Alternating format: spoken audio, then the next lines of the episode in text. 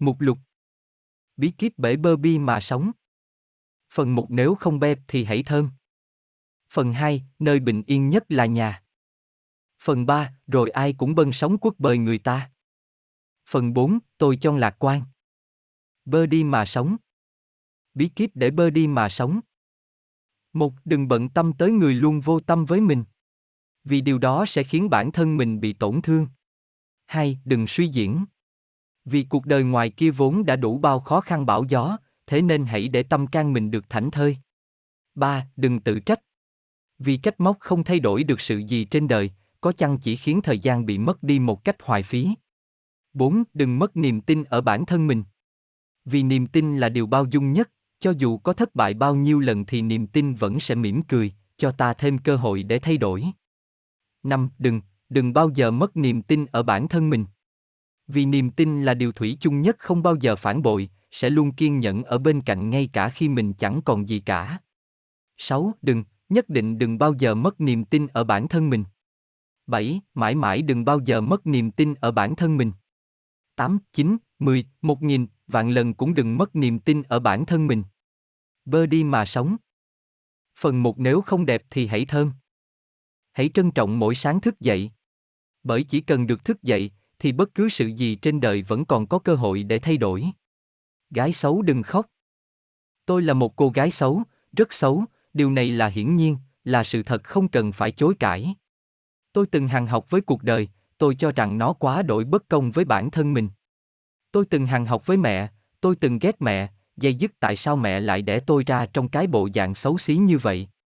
Và sau cùng, tôi hàng học với chính tôi, tôi ghét bản thân mình, tôi ước gì mình mang một hình hài khác, chứ không phải xấu xí như thế này. Tôi không nhớ, tôi bắt đầu ý thức được sự xấu xí của mình từ khi nào. Nhưng tôi lớn lên trong sự chế giễu không ngưng nghỉ của đám con trai đồng trang lứa. Chúng nó gọi tôi là chó bốn mắt vì tôi bị cận thị, lúc nào cũng phải mang cặp kính dày như hai cái đít chai. Chúng nó luôn phỉ bán tôi là loại ăn đu đủ không cần thì vì răng tôi bị hô.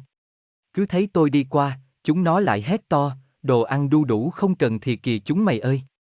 Có lúc chúng nó gọi tôi là hoa hậu Angola, vì không những răng vẩu, da tối còn đen nhẽm đen nhẹm. Ngày đó, tôi đối chọi lại những lời chế giễu chọc ghẹo bằng cách cố làm ra vẻ tỉnh bơ lạnh lùng. Nhưng sau đó tôi về nhà ông mặt khóc một mình.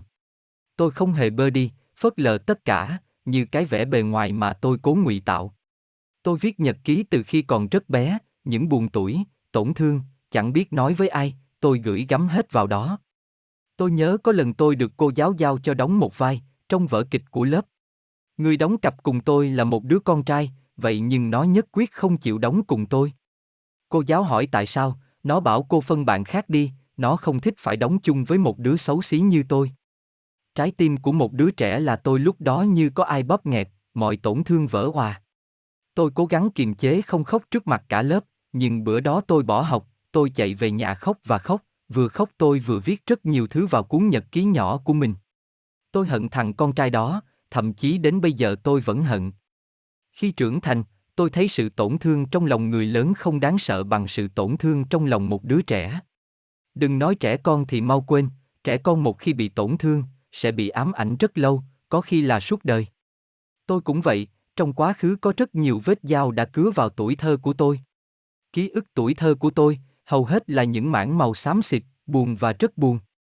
Ngày đó tôi ít khi cười, tôi cũng không có nhiều bạn bè. Mặc dù còn bé nhưng lúc nào tôi cũng sống trong nỗi tự ti vì mặc cảm xấu xí. Hai năm trước trong một cuộc phỏng vấn, tôi đã đưa ra một vài quan điểm của bản thân về chuyện trinh tiết đàn bà, ngay lập tức tôi nhận được một cơn mưa gạch đá của truyền thông và cư dân mạng. Người ta ném đá về quan điểm của tôi thì ít, mà người ta miệt thị nhan sắc của tôi thì nhiều. Họ dùng mọi lời lẽ hiểm ác nhất, chua cay nhất để bới móc miệt thị nhan sắc của tôi. Họ giễu cợt, họ chê bai, họ lấy những khiếm khuyết trên cơ thể của tôi ra để công kích, để tấn công, để hả hê, để câu like, câu share để mua vui. Người ta cho rằng một cô gái xấu như tôi, lấy tư cách gì mà phát ngôn điều đó? Người ta cho rằng một cô gái xấu xí như tôi đang cố tình làm lố để thu hút sự chú ý. Họ chế ảnh của tôi ở khắp nơi, họ đem sự xấu xí của một cô gái ra để cười cợt, để hả hê, mà không hề biết rằng, trong trái tim của cô gái ấy, vốn dĩ lúc nào cũng có đầy rẫy sự thương tổn, chỉ một vết cào rất nhẹ cũng có thể rách nát. Nhưng đằng này chẳng những cào nhẹ mà họ còn cứa rất sâu. Tôi gánh trong mình mọi nỗi tổn thương, những lời chế giễu, miệt thị, và cứ thế tôi lầm lũi đi qua những năm tháng dài. Từ khi tôi chỉ là một đứa con nít cho tới khi tôi dậy thì, rồi biết yêu, những vết thương ấy cứ đeo đẳng bám víu lấy tôi. Từ những lời trêu đùa vô tình, không cố ý của mọi người xung quanh, cho đến những lời chế giễu ác độc mà người ta cố tình mang ra để miệt thị, để tấn công một cô gái xấu, tôi cũng đã gánh nhận đầy đủ cả. Những lúc như vậy tôi vừa thấy thương hại vừa thấy căm ghét chính bản thân mình. Hàng nghìn hàng vạn lần tôi muốn phủ nhận bản thân mình, tôi ước gì tôi không phải sinh ra thế này. Nhưng dần dần tôi nhận ra, khóc lóc không giải quyết được vấn đề gì cả. Giả sử nếu tôi xinh đẹp như công chúa trong các truyện cổ tích, thì khi tôi khóc sẽ có bà tiên hay ông buộc tới giúp. Nhưng gái xấu như tôi mà cứ ngồi khóc thì cho dù có khóc thế chứ khó nữa cũng sẽ chẳng có ai tới đâu. Vậy chẳng lẽ cứ ngồi đó mà khóc hoài khóc mãi?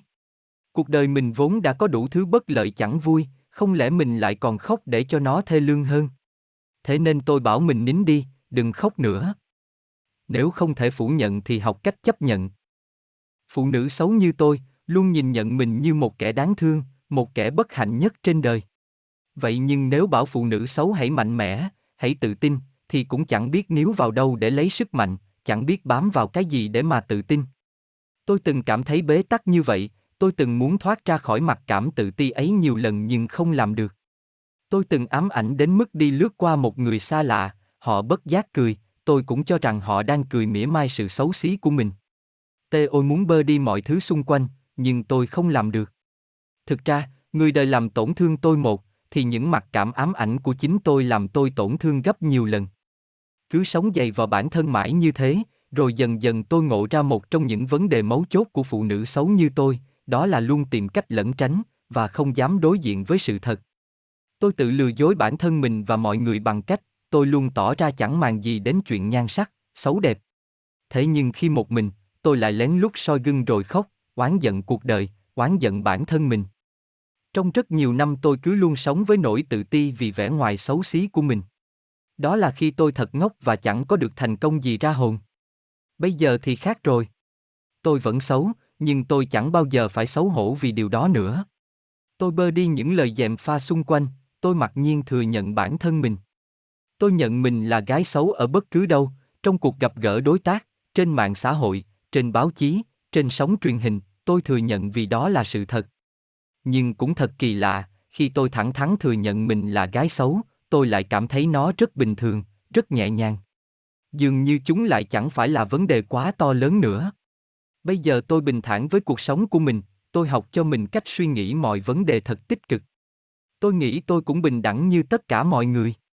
Vì tôi cũng được mẹ mang nặng ngày 9 tháng 10 ngày rồi chịu bao đau đớn mà sinh ra, nâng niu nuôi dưỡng khôn lớn trưởng thành. Trong mắt cha mẹ, tôi luôn rất quý giá, vậy thì có lý do gì mà tôi phải tự hạ thấp giá trị của bản thân, chỉ bởi vì hình hài của tôi không giống như đa số mọi người. Một tờ tiền có giá trị 100 nghìn, cho dù chỉ có một người hay là một vạn người quý giá tờ tiền đó, thì nó cũng không hề thay đổi giá trị, giá trị của nó vẫn vậy, vẫn là tờ tiền 100 nghìn. Vậy nên bản thân tôi cũng thế, cho dù là một người hay bao nhiêu người trân trọng tôi, thì giá trị của tôi vẫn y như vậy. Tôi tuyệt nhiên không bao giờ tự ý hạ thấp giá trị của bản thân mình xuống chỉ vì nhan sắc. Bây giờ tôi đã có thể nhìn thẳng người đối diện, mỉm cười mỗi khi nói chuyện với họ, thậm chí là tôi còn cười rất tươi, vì tôi có lợi thế hơn người là có hai cái răng thỏ, khi nào mà nó chẳng cười. Suy cho cùng chúng ta không thể nào tìm thấy sự tự tin khi chúng ta luôn chối bỏ, ghét bỏ và chẳng dám thừa nhận chính bản thân mình. Còn việc ai đó chê bai mình làm sao thì mặc kệ họ, đó là việc của họ, không phải là việc của chúng ta. Tôi hành động để bù đắp những khuyết điểm của bản thân. Tôi nghĩ chúng ta không ai được quyền lựa chọn hình hài khi sinh ra, nhưng chúng ta có quyền lựa chọn cách chúng ta sẽ sống. Chúng ta muốn làm một bông hoa hướng dương hay là một con ốc sên, đó là lựa chọn của chính chúng ta. Sau nhiều năm mệt mỏi vì luôn phải sống một cuộc đời rụt rè, tự ti như một con ốc sên, tôi thấy mình thật tẻ nhạt, tôi tự hỏi, mình sống thế này thì có ý nghĩa gì?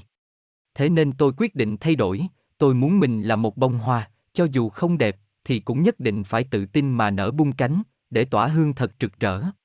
Vì một bông hoa không đẹp, nhưng nếu nó tỏa hương thơm, thì nó vẫn có giá trị, nó vẫn sẽ được yêu thích. Trước kia, tôi từng bỏ mặt bản thân mình, thậm chí rất ngại ăn diện làm đẹp, vì tôi mặc cảm mình xấu rồi, có ai ngắm đâu, mặc đẹp cũng chẳng để làm gì, thậm chí còn tự thấy thật lố bịch. Thế nhưng sự thật hoàn toàn ngược lại. Phụ nữ xấu giống như cái cây héo úa cằn cỗi, nếu ta quyết định bỏ mặt những cái cây ấy, chẳng chăm sóc vun tưới thì nó sẽ tiếp tục héo úa cằn cỗi cho đến chết. Thế nên muốn nó tươi xanh thì phải chăm sóc, thậm chí chăm sóc nhiều hơn các cây bình thường khác. Cũng như những cái cây đang héo úa, phụ nữ càng xấu càng cần được chăm sóc nhiều hơn. Phụ nữ xấu nếu biết chăm sóc bản thân, cho dù không thể trở thành công chúa, thì ít nhất cũng sẽ không già nua xấu xí như mụ phù thủy. Tôi thấy nhiều cô gái xấu như tôi thường tự biện hộ cho bản thân mình rằng, mình không cần đẹp ở ngoại hình, mình đẹp ở tâm hồn là được rồi. Với tôi thì khác, tôi cho rằng ngoại hình của mình dù không đẹp nhưng cũng đừng bao giờ để nó quá nhếch nhác đến nỗi chẳng ai muốn lại gần. Cho dù mình không đẹp thì cũng phải mặc một bộ quần áo cho thơm tho gọn gàng. Cho dù mình không đẹp thì vẫn phải bôi kem dưỡng da mỗi tối trước khi đi ngủ. Cho dù mình không đẹp thì mình vẫn phải chăm chỉ tập thể dục mỗi ngày để có một cơ thể thật khỏe mạnh. Cho dù không đẹp thì trước khi ra ngoài đường cũng nhớ tô một chút son, bởi một nụ cười thật rạng rỡ luôn tạo được ấn tượng tốt với người đối diện. Đừng để mình lôi thôi nhếch nhác trong mắt người khác, vì không thể bắt họ đề cao mình, trong khi chính bản thân mình hoàn toàn chẳng chú trọng gì tới nó. Và sau cùng, tôi khẳng định chắc chắn một điều, phụ nữ xấu tự tin thì cần phải có trí tuệ. Một cô gái đẹp, cho dù họ không có kiến thức, họ ít nhiều vẫn sẽ được chiếu cố, vì ít nhất họ cũng có tác dụng trở thành một bình hoa di động, sắc đẹp của họ chính là một tài năng. Thế còn phụ nữ xấu như tôi, nhan sắc đã chẳng có, trí tuệ lại cũng không có nốt thì thử hỏi dùng để làm gì?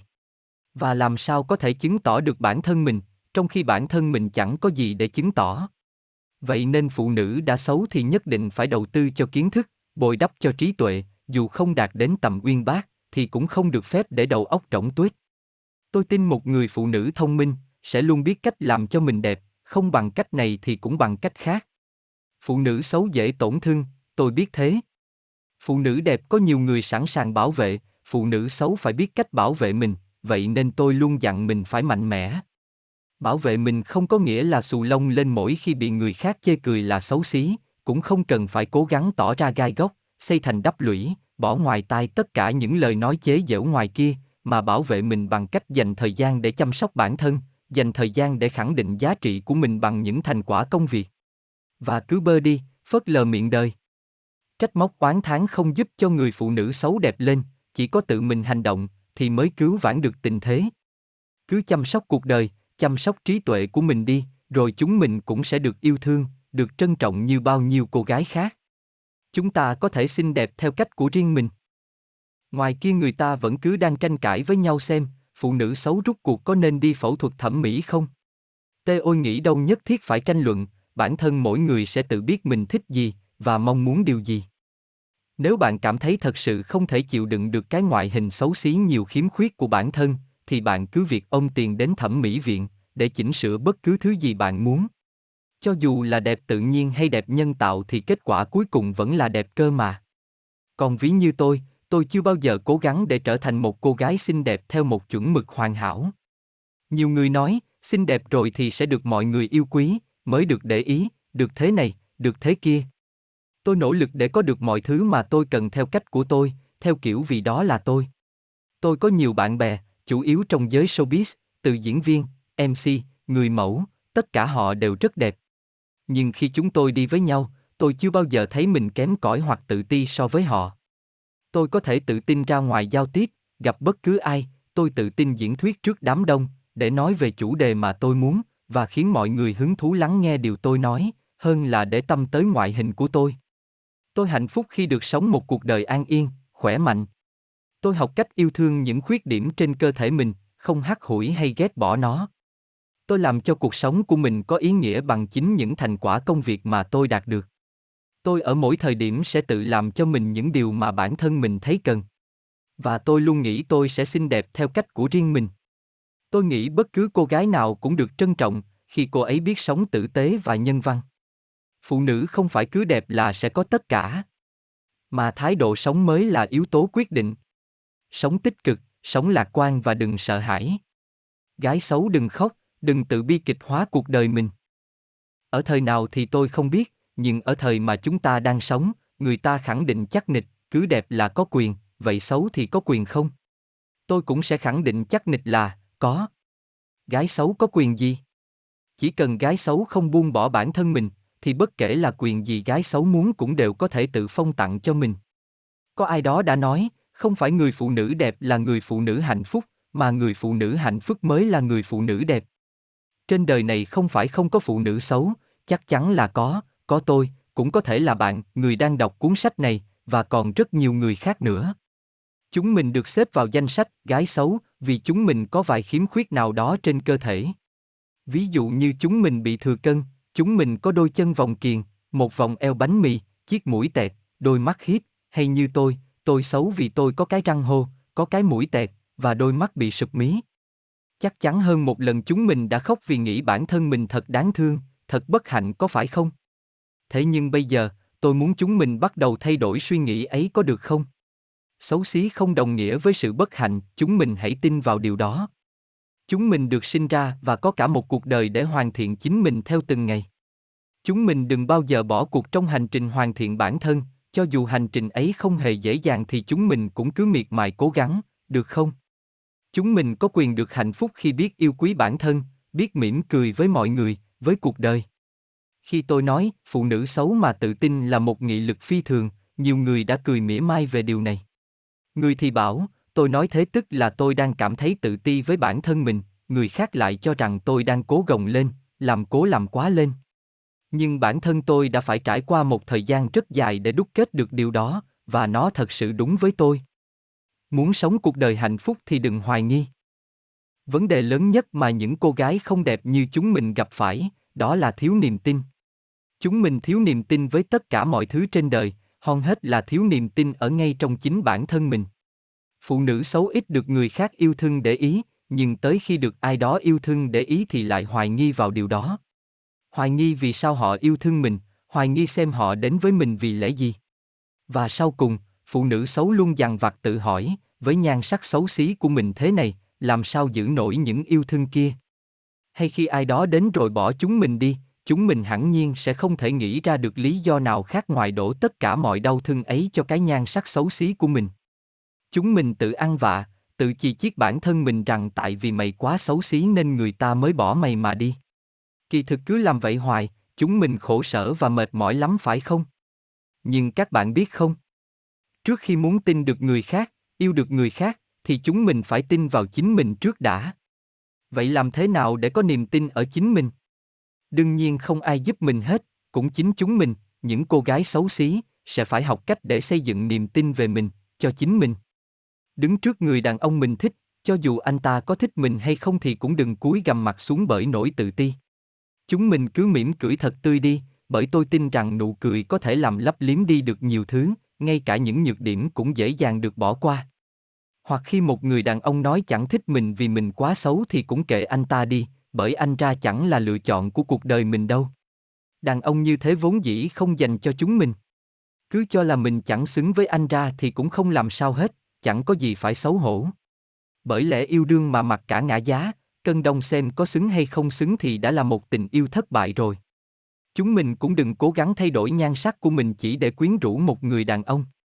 Nếu có thay đổi thì hãy chắc chắn rằng đó là vì mình trước tiên, vì mình đẹp thì chính mình sẽ thấy hạnh phúc.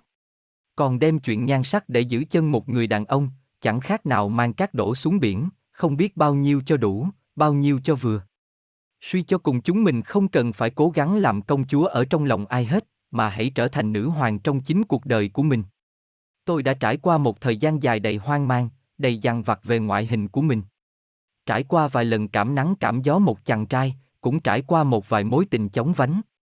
Rồi dần dần cùng với công việc, cùng với sự trải nghiệm của tôi với cuộc đời, cùng với những người mà tôi tiếp xúc hàng ngày, tôi bắt đầu học cách để tạo dựng niềm tin cho chính mình. Cho đến một ngày tôi thấy mừng, khi tôi bắt đầu tự cho phép bản thân được tin rằng mình cũng có những thứ thuộc về riêng mình, mà không phải người nào cũng có được. Tôi bắt đầu tin mình có vài đặc điểm đặc biệt hấp dẫn. Sau cùng, khi tôi thấy rằng bản thân mình là thật sự trân quý, thì tôi tin mình sẽ được yêu thương, được hạnh phúc như bao nhiêu người con gái khác. Cho đến bây giờ tôi cũng có đôi ba lần đổ vỡ trong tình yêu, nhưng tôi không bao giờ lấy chuyện nhan sắc ra để đổ lỗi cho những đổ vỡ đó. Tôi cũng không còn ghen tuông lo sợ người đàn ông của mình một ngày nào đó sẽ bỏ đi yêu một cô gái khác, chỉ vì cô ấy đẹp hơn tôi. Vì tôi tin rằng, tình yêu nếu chỉ phụ thuộc vào nhan sắc để duy trì, thì nó cũng sẽ dần hư hao đi mỗi ngày mà thôi, bởi làm gì có ai đẹp mãi được đâu. Nếu không thể là một bông hoa đẹp thì hãy là một bông hoa thơm. Nhiều người nói, phụ nữ xấu như tôi có ít cơ hội để được đàn ông yêu. Tôi không phủ nhận, nhưng trong cái rủi cũng có cái may, nhờ thế mà đàn ông tới với tôi đã được qua nhiều lần chọn lọc.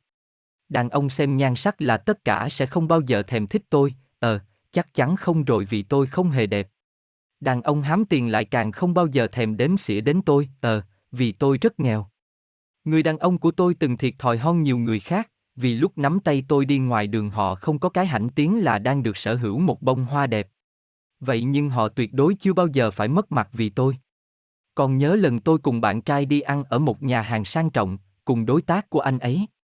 Đối tác của anh ấy là một doanh nhân trung tuổi, sống ở nước ngoài nhiều năm. Doanh nhân kia, có vẻ rất ngạc nhiên khi bạn tôi giới thiệu tôi là bạn gái của anh ấy. Lúc phục vụ bê món lên, tôi thấy ánh mắt của doanh nhân kia như đang tìm kiếm thêm đồ, tôi ngoắt phụ vụ lại, gọi đúng thứ anh ấy đang cần, anh ấy rất ngạc nhiên hỏi, sao em biết hay vậy? Tôi chỉ cười. Anh ấy liền quay ra nói với bạn tôi, rằng tôi là một cô gái rất tinh tế khác hẳn với vẻ bề ngoài. Người yêu tôi lúc đó nghe nói vậy thì cũng chỉ cười xòa, có lẽ vì anh ấy hiểu ý của người bạn mình. Tôi là người hay nói, tôi vụng về trong nhiều chuyện, nhưng tôi biết lúc nào mình nên im lặng, chuyện gì mình cần phải để tâm. Và nghe tới đây, có lẽ bạn cũng không còn thắc mắc, vì sao một cô gái xấu xí nhưng tôi lại vẫn có thể được yêu thương, được trân trọng. Tôi nghĩ nếu mình không thể là một bông hoa đẹp thì hãy làm một bông hoa thông. Và tôi luôn cho phép mình cái quyền được hãnh tiến vì bản thân, bởi tôi biết thứ mà tôi đang thực sự sở hữu là gì. Trong cuốn sách Sống như người Paris, các cô gái Paris được dạy rằng hãy tôn trọng những gì mẹ thiên nhiên ban tặng cho chúng ta. Rằng không phải ngón tay nào của nàng cũng đeo nhẫn, không phải chiếc nhẫn nào của nàng cũng gắn kim cương. Rằng nàng không dùng chiếc túi hàng hiệu trứ danh nào. Nhưng nàng vẫn thật nổi bật chỉ đơn giản bằng lời nói và phong thái của nàng mà thôi. Chuyện cô bé mù may mắn. Tôi đang ngồi uống cà phê với bạn thì một cô bé mù bước vào mời chúng tôi mua kẹo cao su. Bình thường chúng tôi sẽ từ chối, bởi lẽ ngồi đây một lúc thì có biết bao nhiêu đứa chạy lại mời mua, nhìn đứa nào cũng lắm lem đáng thương cả. Thế nhưng với cô bé này thì khác, nhìn kỹ gương mặt cô bé, mũi miệng rất xinh, nhưng toàn bộ phần da ở mắt bị kéo tịt vào, che hết toàn bộ đôi mắt của cô bé. Tôi quyết định mua cho cô bé hai vỉ kẹo cao su, cô bé cảm ơn tôi rối rít.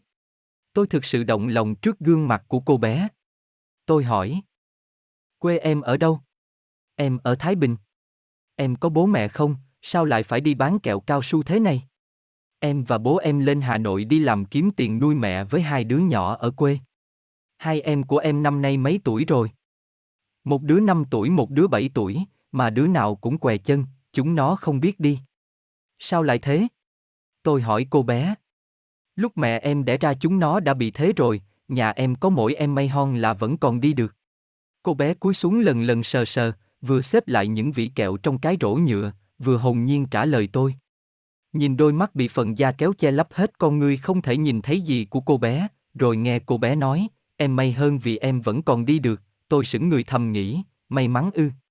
Cô bé có hiểu thế nào là may mắn không? Cô bé bị mù không nhìn thấy gì, lại còn phải bỏ học để đi mưu sinh như thế này, mà cô bé vẫn cho rằng mình may mắn sao? Phải rồi. Nếu so sánh cô bé với hai đứa em đang nằm liệt một chỗ ở nhà thì cô bé đúng là may mắn thật. Sau này tôi kể câu chuyện với bạn bè tôi, mọi người bảo có thể cô bé cố tình nói như thế để lấy được sự thương hại của người khác, đây là chiêu bán hàng của bọn trẻ đầu đường xó chợ. Thế nhưng tôi vẫn cứ cho phép mình tin vào câu chuyện đó, và ít nhất tôi cũng luôn biết on câu chuyện mà cô bé nói, bởi cô bé giúp tôi nhận ra một điều hiện hữu rõ ràng mà tôi và rất nhiều người đều không ý thức được. Đó là thực ra chúng ta đang may mắn như thế nào. Tôi từng oán trách cuộc đời là tôi thật kém may mắn vì sinh ra đã xấu xí, rất nhiều cô gái khác có lẽ cũng giống như tôi, luôn oán trách cuộc đời bất công. Vậy nhưng chúng mình không tự nhìn ra xung quanh để thấy, thậm chí có rất nhiều người luôn ước được khỏe mạnh như mình mà còn không được. Thế mà họ vẫn không hề chán nản với cuộc đời, họ vẫn vui vẻ sống. Còn chúng mình, chúng mình có sức khỏe, chúng mình được lành lặn, mặt mũi chân tay đủ cả, chúng mình còn mong ước gì hơn nữa. Chỉ vì chúng mình không đẹp mà chúng mình bất mãn, oán hận cuộc đời ư. Chúng mình có tham lam và ích kỷ quá không? Được sống trên đời này đã là một đặc ân. Tôi đã từng chứng kiến một người bạn rất tài giỏi, bạn là niềm tin, là hy vọng của cả một dòng tộc. Tương lai đang sáng ngời, thế rồi bạn nhận được tin dữ, bạn bị ung thư máu, dù bạn có lạc quan, mạnh mẽ cỡ nào thì cũng không chống lại được với bệnh tật, bạn ra đi khi còn chưa bước qua tuổi 25. Tôi từng chứng kiến một tình địch của mình, cô ấy bằng tuổi tôi, yêu đơn phương người yêu của tôi ở thời điểm đó suốt 3 năm trời. Cô ấy ra đi vào đúng ngày sinh nhật của mình trong một tai nạn, khi đó cô ấy còn chưa bước sang tuổi 30. Tôi từng chứng kiến mợ của tôi, mợ rất khỏe mạnh, hôm trước vẫn còn đi ra đồng làm ruộng, chỉ một cơn đau đầu ập đến, đi khám bác sĩ bảo u não giai đoạn cuối. Gia đình còn chưa kịp làm gì thì mợ đã ra đi, bỏ lại cậu và hai đứa con, gia đình vốn dĩ đang rất hạnh phúc. Thế nên bây giờ, thỉnh thoảng tôi buồn vì vài chuyện không diễn ra như ý nguyện. Thỉnh thoảng tôi buồn vì tôi không có đủ tiền để mua một cái túi sách mà tôi mơ ước. Thỉnh thoảng tôi sẽ buồn vì bị ai đó bỏ rơi. Nhưng tôi không bao giờ chán nản với cuộc đời này. Vì tôi càng ngày càng hiểu, được sống đã là một đặc ân, được sống khỏe mạnh chẳng bệnh tật gì chính là một điều vô cùng quý giá. Chúng ta thất bại vì chúng ta chưa cố gắng, chứ không phải vì chúng ta xấu xí. Có nhiều cô gái gửi thư, tâm sự với tôi, rằng họ cảm thấy tự ti, mặc cảm bất hạnh vì bản thân quá xấu xí, cũng bởi vì ngoại hình quá xấu xí nên để thành công thật chẳng dễ dàng. Có người ra trường lâu rồi mà chẳng thể nào xin được việc làm, mặc dù cũng có trình độ. Họ cho rằng sự thất bại của mình là do nhan sắc quá xấu xí. Dù hơi nhẫn tâm, nhưng tôi vẫn phải nói. Nhiều cô gái xấu ngày nay đang bị mắc phải chứng bệnh tự ti thái quá, đồng thời cũng lại bị ảo tưởng và huyễn hoặc bản thân mình quá mức. Khi không được trọng dụng yêu thương, thay vì nghĩ cách làm sao để thay đổi, thì các bạn ngồi đổ lỗi ngay cho chuyện nhan sắc, vì tôi xấu nên tôi bị người ta đối xử như vậy. Các bạn cho rằng các bạn giỏi hơn phụ nữ đẹp nhưng chỉ vì các bạn xấu nên các bạn mới không được công nhận. Các bạn đâu biết rằng chính vì các bạn chỉ ngồi một chỗ đổ thừa cho hoàn cảnh như vậy nên các bạn mới thất bại. Chính vì các bạn như vậy mới càng khiến người ta ghét và coi thường các bạn. Chính vì các bạn như vậy nên cả đời này các bạn sẽ luôn hậm hực, luôn thấy cuộc đời bất công với mình. Hơn ai hết, tôi hiểu rõ những thiệt thòi của gái xấu, nhưng tôi không thích các bạn bày nó ra để cầu cứu sự thương hại từ những người khác. Có lẽ chúng mình đang nhầm lẫn giữa sự đồng cảm và sự thương hại. Đồng cảm xuất phát từ tâm, thương hại giống như sự ban ơn bố thí vậy. Không thể phủ nhận một điều, phụ nữ xấu luôn khó khăn trong việc khẳng định mình hơn. Có thể xuất phát điểm về trình độ của những cô gái đẹp và cô gái xấu là như nhau, nhưng những cô gái đẹp vẫn sẽ có những lợi thế nhất định. Dù vậy tôi vẫn muốn nói với những cô gái có ngoại hình vốn dĩ không đẹp rằng, chúng mình đừng bao giờ than vãn và oán trách cuộc đời, bởi nếu chúng mình mãi miết đau khổ với điều đó thì chúng mình không bao giờ có cơ hội thay đổi bản thân để chui ra khỏi vỏ ốc của chính mình. Đừng đổ lỗi, đừng quy trách nhiệm mọi sự thất bại của bản thân cho sự xấu xí. Xấu xí không có tôi, cũng không phải là nguyên nhân của thất bại. Chúng mình thất bại vì chúng mình chưa nỗ lực hết mình, chỉ đơn giản vậy thôi. Thay vì ngồi oán trách, thì mình hãy đi tìm cách để bù lấp cho những khuyết điểm của mình. Thay vì chờ đợi, hãy tự tìm may mắn cho mình. Nếu thẳng thắn nhìn nhận thì xuất phát điểm của tôi rất thấp. Xấu, nghèo vốn dĩ không phải là lợi thế của bất kỳ ai. Thế nhưng tôi lại cho rằng đó là lợi thế của bản thân mình. Bởi chúng chính là động lực để thúc đẩy tôi cố gắng, không có thói quen ỷ lại, dựa dẫm vào người khác. Tôi nghĩ một cô gái đẹp khi gặp khó khăn sẽ có nhiều người sẵn lòng giúp đỡ, ngược lại gái xấu khi gặp khó khăn thì thật khó trông mong vào sự giúp đỡ của người khác. Bởi vậy mang thân là gái xấu, chúng mình nên học thói quen tự thân vận động, luôn tự nghĩ cách cứu lấy mình. Còn nhớ kỳ cuối đại học, tôi cùng các bạn trong lớp được nhà trường phân đi thực tập trong các cơ quan hành chính nhà nước. Gọi là thực tập, nhưng họ không cho chúng tôi được làm gì, bạn bè tôi ngày nào cũng mon men tới chỗ thực tập hy vọng học hỏi được thêm gì ở đó, để bổ sung vào báo cáo thực tập, mong sao có bản điểm tốt nghiệp cao nhất, tôi thì nghĩ khác, tôi nghĩ một tấm bằng tốt nghiệp với số điểm cao chót vót, nhưng kinh nghiệm làm việc thực tế chỉ là con số không thì cũng chẳng có nhiều giá trị cho lắm. Hơn nữa bản thân tôi lại không có nhan sắc, nên sẽ rất khó để kiếm việc làm khi ra trường. Thế nên tôi bắt đầu kiếm việc đi làm thêm ở bên ngoài, vì dù sau 3 tháng thực tập chúng tôi cũng không phải đi học.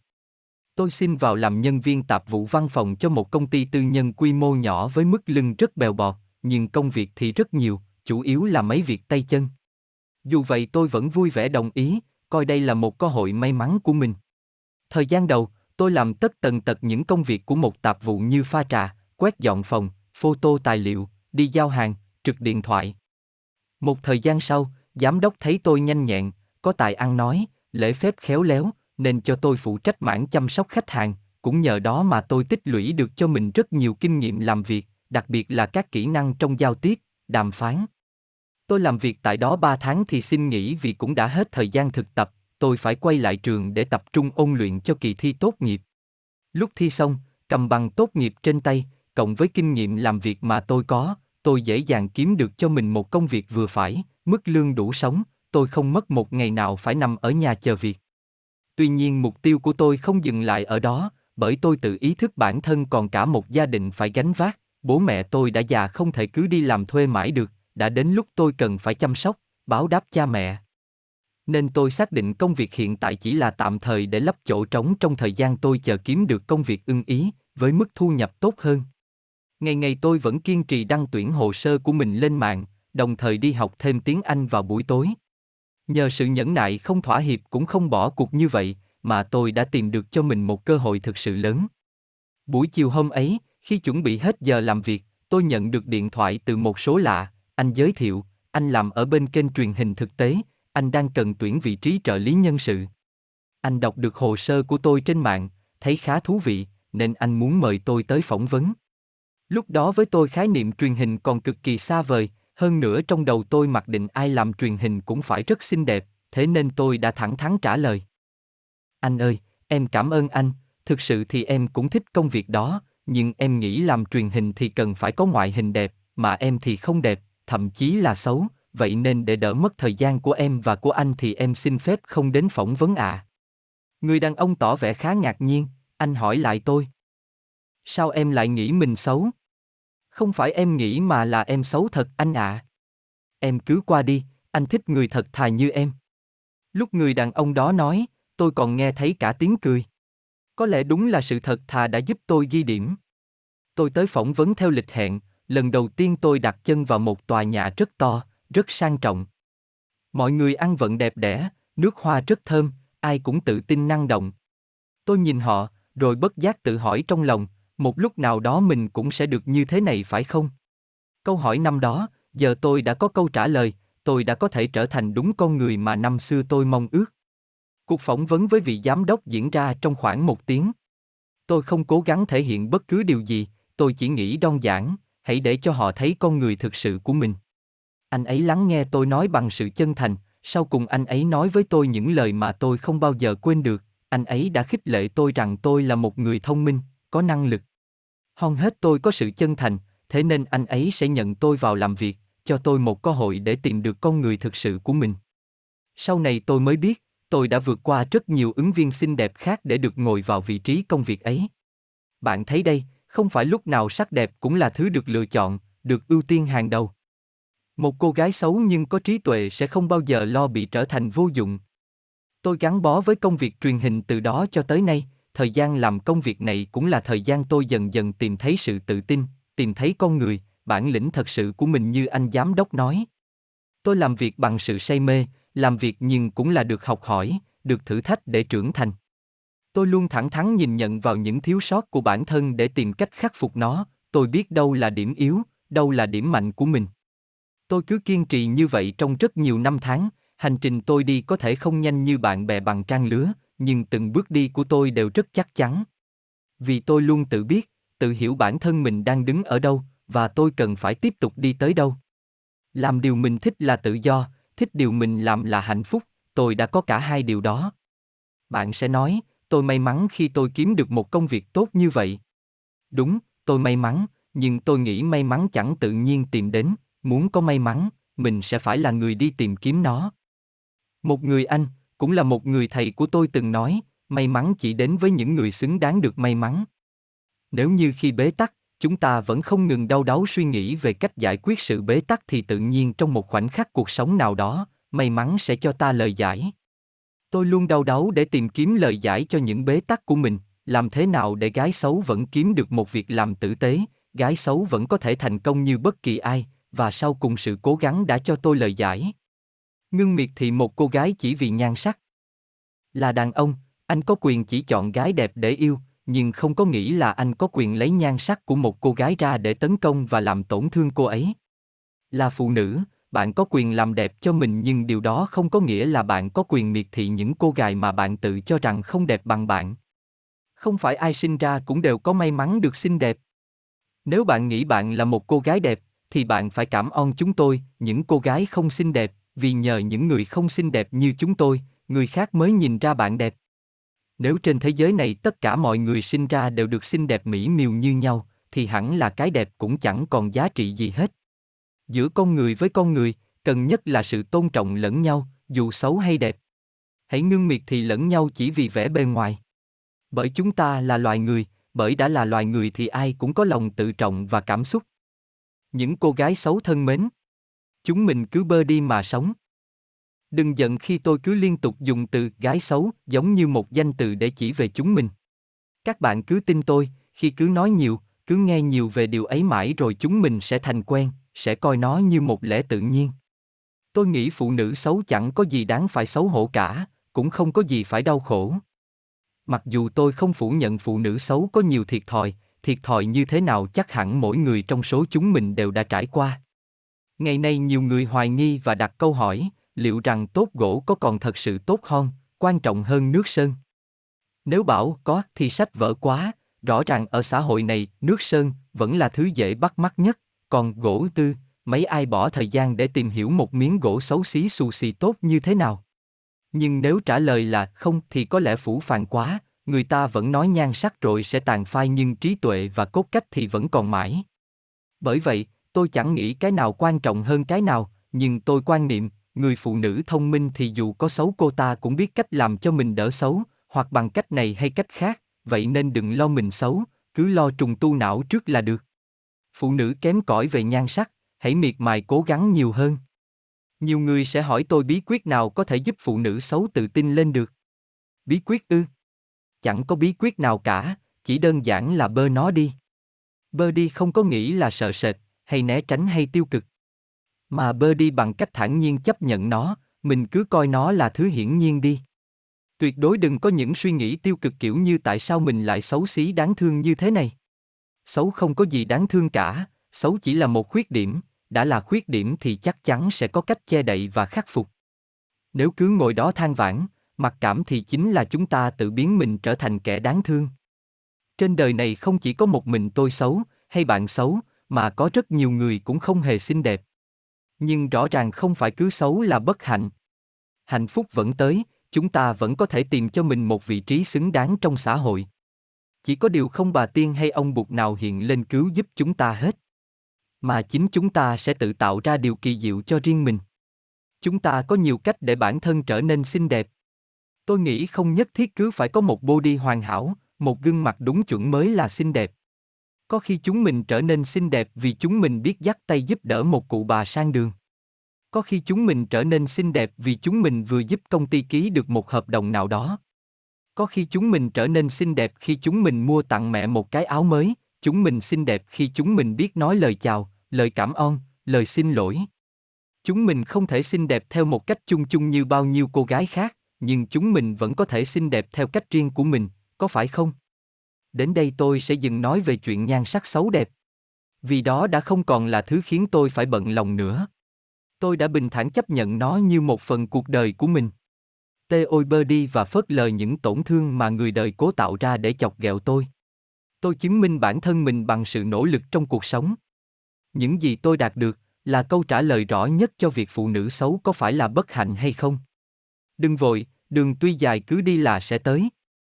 Thời gian này, rất nhiều bạn trẻ tìm đến tôi để chia sẻ, họ kém tôi dăm 6 tuổi. Hầu hết họ là những người mới rời khỏi cánh cửa trường đại học bước chân vào đời. Chính thức bắt đầu ra đời, và đang loay hoay với một cuộc sống mới, tất cả những người trẻ ấy đều ước mơ tìm kiếm cho mình một chỗ đứng trong xã hội. Nhưng họ lại vấp phải rất nhiều khó khăn, thậm chí cả thất bại, và họ cảm thấy mất phương hướng với cuộc sống. Họ nói, So với tôi họ cảm thấy bản thân mình thật kém cỏi, thật bất tài, họ nói họ ao ước có được cuộc đời như tôi bây giờ. Thực ra tôi cũng đã từng có khoảng thời gian y như họ vậy. Khi đó tôi mới đôi mươi, tôi cũng nhìn vào một số người lớn tuổi hơn tôi, họ có những thành công nhất định trong cuộc sống, và tôi cũng ao ước được như họ, tôi cũng từng cảm thấy bản thân mình thật thảm hại nếu như so sánh với họ. Tôi từng rất chán ghét bản thân mình, vì cho rằng mình thật kém cỏi. Thế nhưng tôi lúc đó, và cả những bạn trẻ hơn tôi bây giờ, chúng ta đã làm một phép so sánh thật khập khiễng. Chúng ta chỉ biết nhìn vào hiện tại, nhưng quên mất điểm xuất phát vốn dĩ đã là khác nhau. Những người mà tôi ngưỡng mộ khi đó, vốn dĩ họ hơn tôi cũng dăm sáu tuổi, có lẽ họ cũng đã phải trải qua những khoảng thời gian khó khăn, chống chến y như tôi lúc đó, để có được vị trí hiện tại khi mà tôi nhìn thấy. Cũng giống như các bạn trẻ bây giờ, nhìn thấy hình ảnh của tôi lúc này, có thể họ ngưỡng mộ tôi ở một vài điểm mà họ chưa có. Nhưng họ cũng đâu biết khi bằng tuổi họ tôi cũng như họ vậy, trẻ con và non nớt. Cũng từng thất bại, cũng từng hoang mang, cũng từng chống chến với con đường mình đang đi. Tôi tin rằng bất cứ ai trong đời cũng có những thời điểm khó khăn.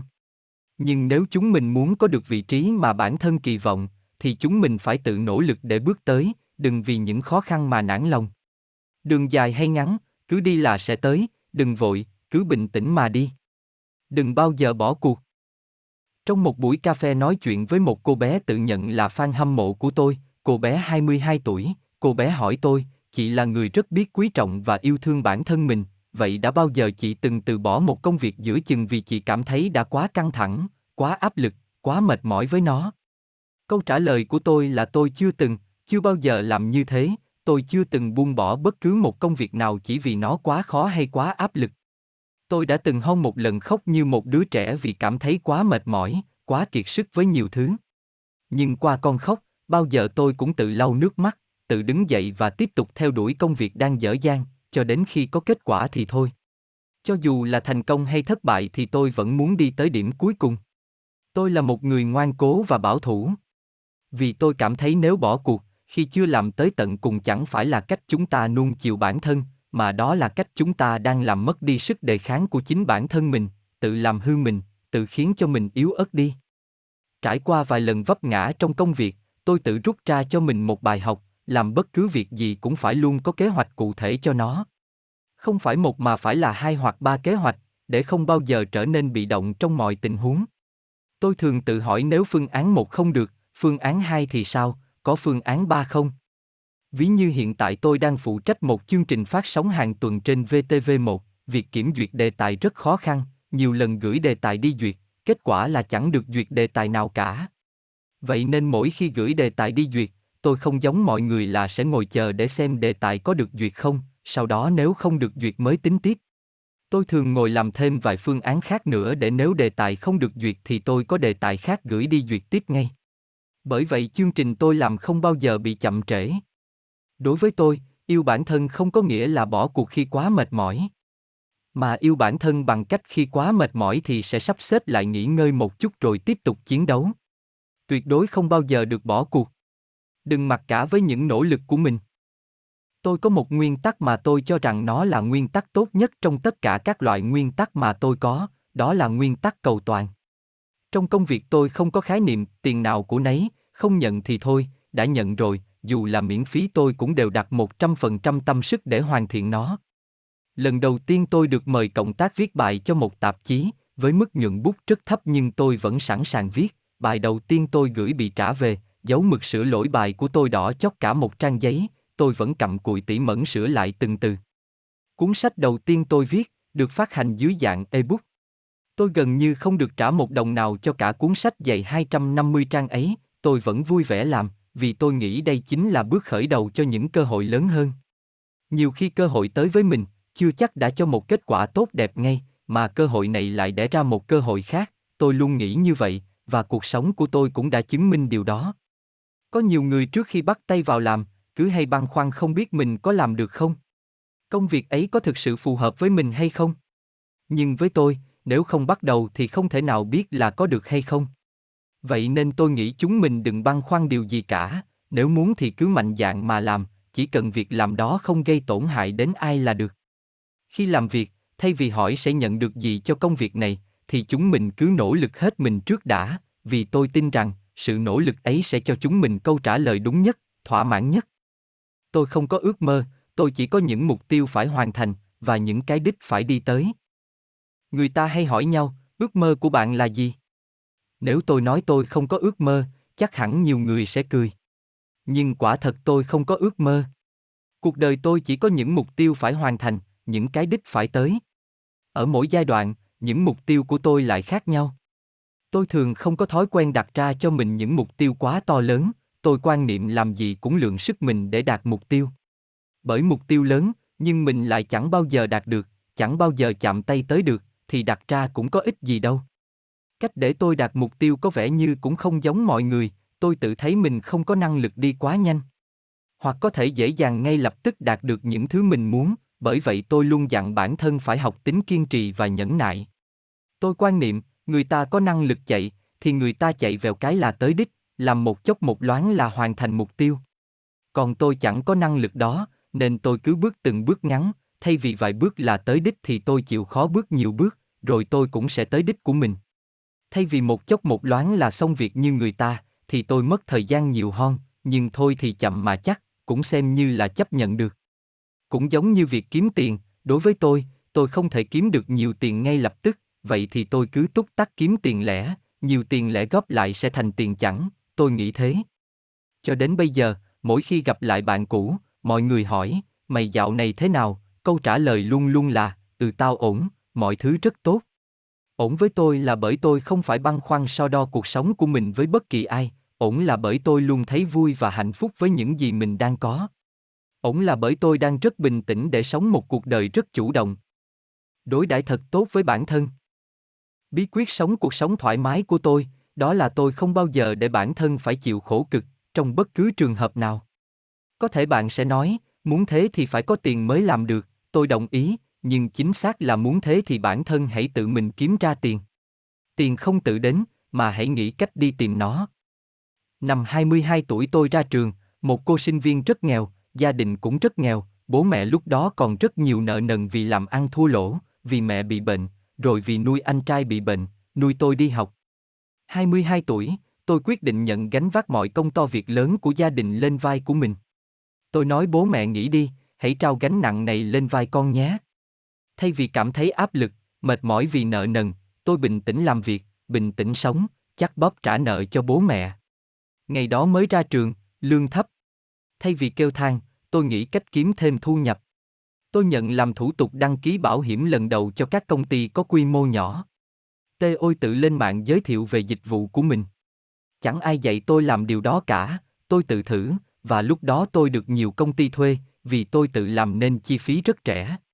Rồi dần tôi được nhiều công ty nhờ xây dựng cho họ bộ quy chế, phong mẫu, xây dựng một quy chuẩn về văn hóa doanh nghiệp, tôi kiếm được kha khá với cái sáng kiến của mình, trong khoảng vài năm. Hàng tháng tôi tiết kiệm để chi trả cuộc sống, và gửi về trả nợ dần cho bố mẹ. Mặc dù nợ nần là thế, nhưng tôi hình thành thói quen mỗi năm vẫn tự thưởng cho mình được đi du lịch chừng một, hai chuyến. Tôi săn vé máy bay giá rẻ, đặt khách sạn, rồi đi ăn choi mấy ngày. Với tôi, đó là cách để lấy lại năng lượng cho bản thân, vì tôi nghĩ bản thân mình phải tốt, mình mới làm mọi thứ thật tốt được. Nếu là người khác có thể sẽ vì tiếc tiền, vì còn phải trả no, vì còn khó khăn nên sẽ không dám đi đâu cả, nhưng tôi thì không nghĩ thế. Tôi cứ đi, đi để cho bản thân mình hiểu rằng khi mình kiếm ra tiền, khi mình có tiền, mình sẽ được trải nghiệm một cuộc sống thật tốt. Năm 25 tuổi, tôi hoàn thành xong việc trả nợ cho bố mẹ, toàn bộ bằng công sức của bản thân, và cũng đi du lịch được nhiều nơi, có nhiều trải nghiệm rất tuyệt. Năm tôi 25 tuổi, bố tôi nhập viện, ranh giới giữa sự sống và cái chết cực kỳ mong manh, bố phải thở bằng bình oxy, tôi lại cảm giác như ông trời thử thách mình thêm lần nữa. Tôi nhớ như in cảm giác nắm tay mẹ nhìn vào phòng cách ly của bố, tôi bảo mẹ cố gắng lên, chúng ta không bỏ cuộc. Một tháng điều trị tích cực, bố cũng ổn và hồi phục trở lại. Chú tôi vì sợ tôi tiết tiền, cứ luôn nhắc tôi, phải hết sức chạy chữa cho bố. Tôi nói, chỉ cần bố mẹ được khỏe mạnh thì bất kể là giá nào tôi cũng trả. Bố ốm, tôi lại lâm vào cảnh nợ nần, tuy không quá nhiều, nhưng cũng có. Tôi lại cày kiếm tiền để trả nợ, làm chân trong làm chân ngoài, chẳng nhàn hạ tí nào. Nhưng thời gian đó người ta vẫn thấy tôi xách túi đi du lịch thường xuyên, vẫn thấy tôi đi ba choi, vẫn thấy tôi mua sắm và ăn diện. Tôi tự cho phép mình được như thế, vì đó là tiền mình làm ra, mình phải biết cân bằng, đừng ép bản thân vào cái gì đó quá, khi mệt mỏi nó sẽ chống cự. Năm 30 tuổi, tôi quyết định mua cho mình một căn hộ riêng đẹp xinh, tất nhiên cũng bằng tiền của tôi, thiếu một ít thì vay, rồi làm thì trả. Nhiều người bảo, lấy chồng đi, chồng mua cho. Nhưng có lẽ tôi là con lừa, một con lừa ưa nặng, thế nên tôi chỉ thích tự làm rồi tự thưởng. Tôi cảm thấy rất vui. Cái gì tự làm ra cũng thấy thật sự hạnh phúc.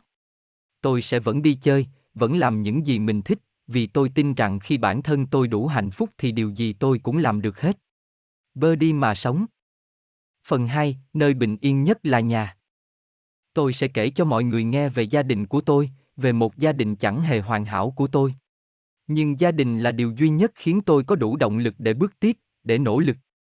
Tôi nghĩ ai cũng như tôi cả thôi, chúng ta phiêu du cả cuộc đời, nhưng nơi sau cùng muốn trở về nhất vẫn là nhà. Đừng than nghèo, những điều tuyệt vời nhất đều miễn phí.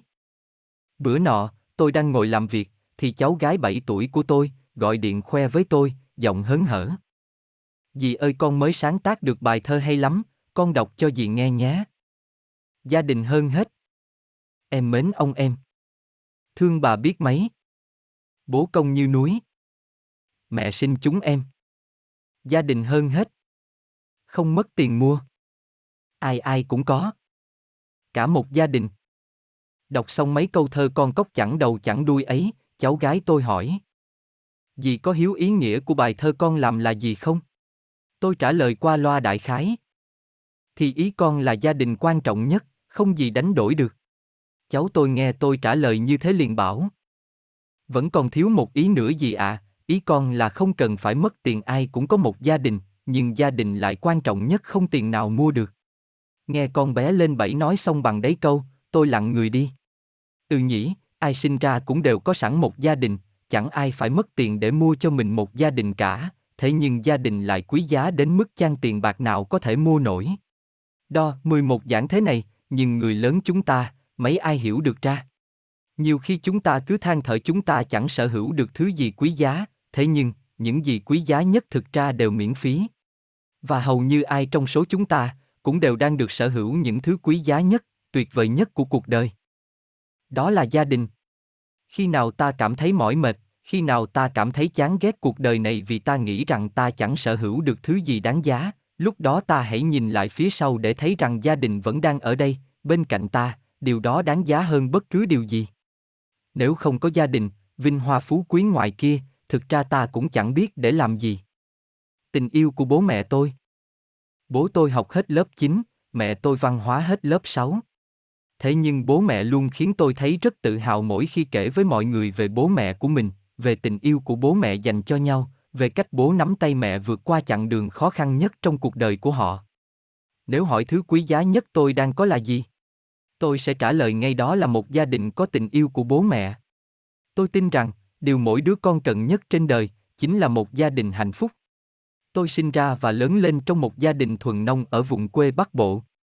Gia đình tôi có 5 người, bố mẹ, anh chị và tôi, tôi là con út trong nhà. Khi tôi còn bé, gia đình tôi cũng như bao gia đình khác không giàu nhưng vẫn đủ ngày ba bữa cơm. Tôi lúc đó cũng chẳng có ý niệm gì về giàu nghèo, chỉ biết ngày ngày xách cặp đi học, tối về tụng lại chơi với đám trẻ trong xóm. Tai họa thật sự ập đến khi một sáng ngủ dậy, người mẹ tôi bỗng dưng cứng đờ, không cử động được, mẹ tôi dàn dụ nước mắt gọi anh em tôi đỡ mẹ ngồi lên, chúng tôi ra sức nâng mẹ, nhưng mẹ khóc bảo mẹ đau lắm đừng nâng nữa, các co các khớp không cử động được. Chị em tôi khóc, chia nhau chạy đi gọi nhà bên nội bên ngoại, người lớn đi đánh điện cho bố tôi về, bố tôi khi ấy là công nhân, đang đi làm xa nhà. Đến trưa, dân làng anh em chồng xóm tụ tập đông kín cả nhà tôi, họ gọi bác sĩ đến, bác sĩ bảo mẹ tôi bị liệt dây thần kinh toại, bệnh này có thể chết, có thể liệt mãi mãi, hiếm có ca nào điều trị khỏi. Ai cũng lắc đầu vì thấy hy vọng sao mong manh thế. Ba anh em tôi đứng ở góc nhà, nước mắt cũng giàn giụa. Bố gạt nước mắt nói với bác sĩ. Cho dù phải bán nhà đi để chạy chữa cho vợ tôi, tôi cũng cam lòng. Thế là bố xin nghỉ hẳn ở nhà lo chạy chữa cho mẹ. Mẹ nằm đấy không cử động được, mọi sinh hoạt cá nhân phải có bố giúp. Mẹ bị liệt 400 ngày. Suốt 400 ngày đó vẫn một mình bố chăm mẹ, người bố tôi vốn dĩ bé nhỏ, thời kỳ đó bố chắc chỉ còn 40 kg, chân tay đi liêu xiêu, mắt trũng thâm quần vì thiếu ngủ, có lúc các dì tôi bảo, bố nghỉ ngo y vài hôm đi để các dì chăm mẹ giúp, nhưng bố tôi nói. Anh không yên tâm để ai chăm sóc chị ấy lúc này cả, các dì đến choi thì đến, còn chăm chị phải tự tay. Anh làm. Mẹ tôi điều trị khánh sinh nhiều, đi tiêu không nổi vì bị táo, mẹ đau lắm, mẹ khóc, bố cho tay vào cậy móc từng cục phân ra cho mẹ.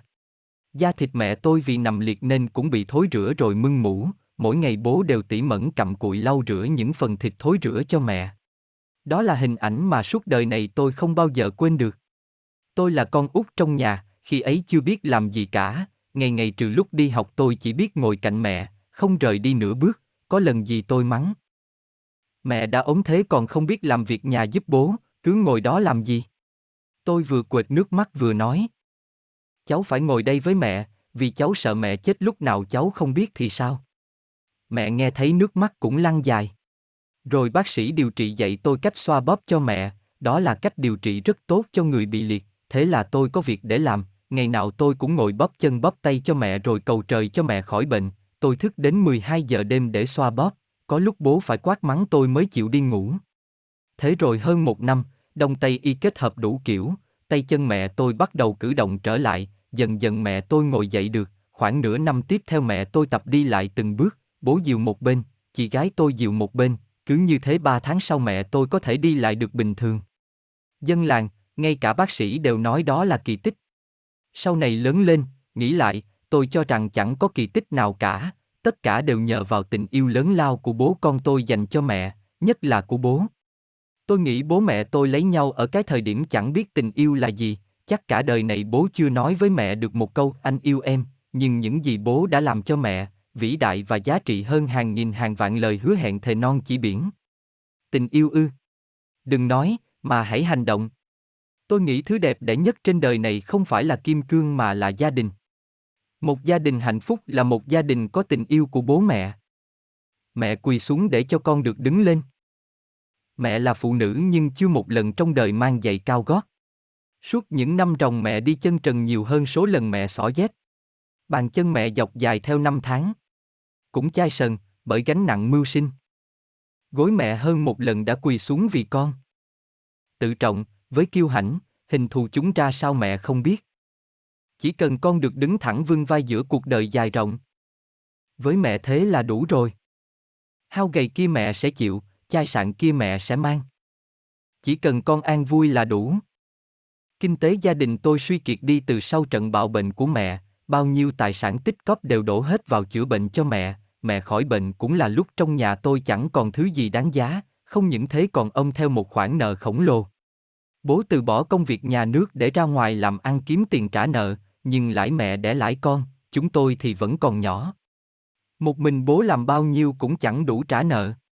Tuy còn bé nhưng lúc nào cũng thấy có người đến nhà đòi nợ gốc nợ lãi, cho tôi đủ hình dung được kinh tế gia đình đang tệ hại đến thế nào. Thế nhưng chưa một lần bố mẹ có ý định bắt chị em tôi phải nghỉ học ở nhà kiếm tiền, bố mẹ luôn nói đời bố mẹ khổ rồi, nhất quyết không để đời chúng tôi phải khổ nữa. Tôi nhớ năm đó đã đến kỳ đóng học phí, các bạn trong lớp thì đều đóng cả rồi, duy có mình tôi chưa đóng, ngày nào cô giáo cũng nhắc nhở bêu tên tôi trước toàn lớp. Mặc dù vậy tôi vẫn cắn chặt răng không chịu về xin tiền đóng học, vì biết xin cũng chẳng có, nhưng thằng bạn học cùng lớp, nhà kế bên, nó đã về nói với mẹ tôi. Trưa đó mẹ bảo để mẹ đi vay tiền cho tôi mang tới trường đóng học, mẹ chở tôi trên chiếc xe đạp cũ mềm, đến tới nhà ông Long ở đầu xóm, mẹ bảo tôi đứng ngoài chờ mẹ. Giữa cái nắng tháng năm tôi đứng đó trong chừng xe đạp, chờ mẹ vào vay tiền, tôi chờ lâu lắm không thấy mẹ ra, tôi sốt ruột bèn mon men chạy vào sân nhìn xem có thấy mẹ không. Khi nhìn thấy hình ảnh mẹ, nước mắt của tôi tự nhiên túa ra không sao cầm lại được, hai chân mẹ tôi đang quỳ dưới đất, nước mắt ròng ròng, tay mẹ chấp lại van xin ông Long cho mẹ vay tiền, mặt người đàn ông kia vẫn lạnh lùng ngồi xem tivi giống như không nhìn thấy sự tồn tại của mẹ tôi. Tôi biết ông ấy không còn tin tưởng để cho mẹ tôi vay tiền nữa, bởi nhà tôi đang nợ quá nhiều, cho vay nữa thì chẳng biết tới khi nào mới lấy lại được. Một con bé 15 tuổi là tôi lúc đó tự nhủ với lòng rằng nhất định không được phép thất bại, vì cả cuộc đời này tôi còn phải trả ơn cha mẹ nhiều lắm. Nhiều năm trôi qua rồi, nhưng hình ảnh mẹ quỳ gối vào buổi trưa hôm đó vẫn hằng lên trong tâm trí tôi. Hôm nay tôi có thể khóc khi nghĩ về quá khứ ấy, nhưng đó là giọt nước mắt hạnh phúc. Tôi biết mẹ đã chấp nhận quỳ gối để tôi được đứng lên. Chiếc quần trách của mẹ và đôi giày mới của tôi. Trả lời thành thật nhé, khi bạn thấy nhỏ bạn được ba mẹ mua cho chiếc xe đạp mới để đi học, còn bạn vẫn ngày ngày phải đạp cái xe đạp lạch cạch cũ mềm có từ thời tám tai ba đế, hẳn là bạn sẽ thấy chạnh lòng, hẳn là bạn sẽ có một chút nào đó ghen tị, hẳn là bạn sẽ thấy tủi thân. Tại sao mình lại không thể có được xe mới chạy như nhỏ bạn? Tôi muốn nói với bạn rằng, nếu bạn sinh ra trong một gia đình giàu có, bố mẹ cho bạn mọi thứ, cho bạn quần áo đẹp, cho bạn xe đẹp, cho bạn một tương lai sáng lạng chẳng phải lo nghĩ gì, thì bạn là người hạnh phúc. Nhưng nếu bạn sinh ra trong một gia đình nghèo, bố mẹ phải lo ăn từng bữa, mà vẫn lo cho bạn đủ quần áo mặc, nuôi bạn trưởng thành nên người, lo cho bạn được đi học, được có trí tuệ thì bạn không những là người hạnh phúc mà bạn còn là người vô cùng may mắn. Vì sao ư? Vì cái nghèo thường dễ khiến người ta yếu đuối, dễ khiến người ta thỏa hiệp, dễ khiến người ta có cái cớ để sống ích kỷ đi. Nhưng nghèo mà vẫn sống kiên cường, vẫn không hề thỏa hiệp, vẫn muốn dành những điều tốt nhất cho con cái, đó là điều đáng quý biết bao nhiêu phải không? Năm tôi vào học lớp 10, mẹ hỏi đầu năm học mới tôi thích gì?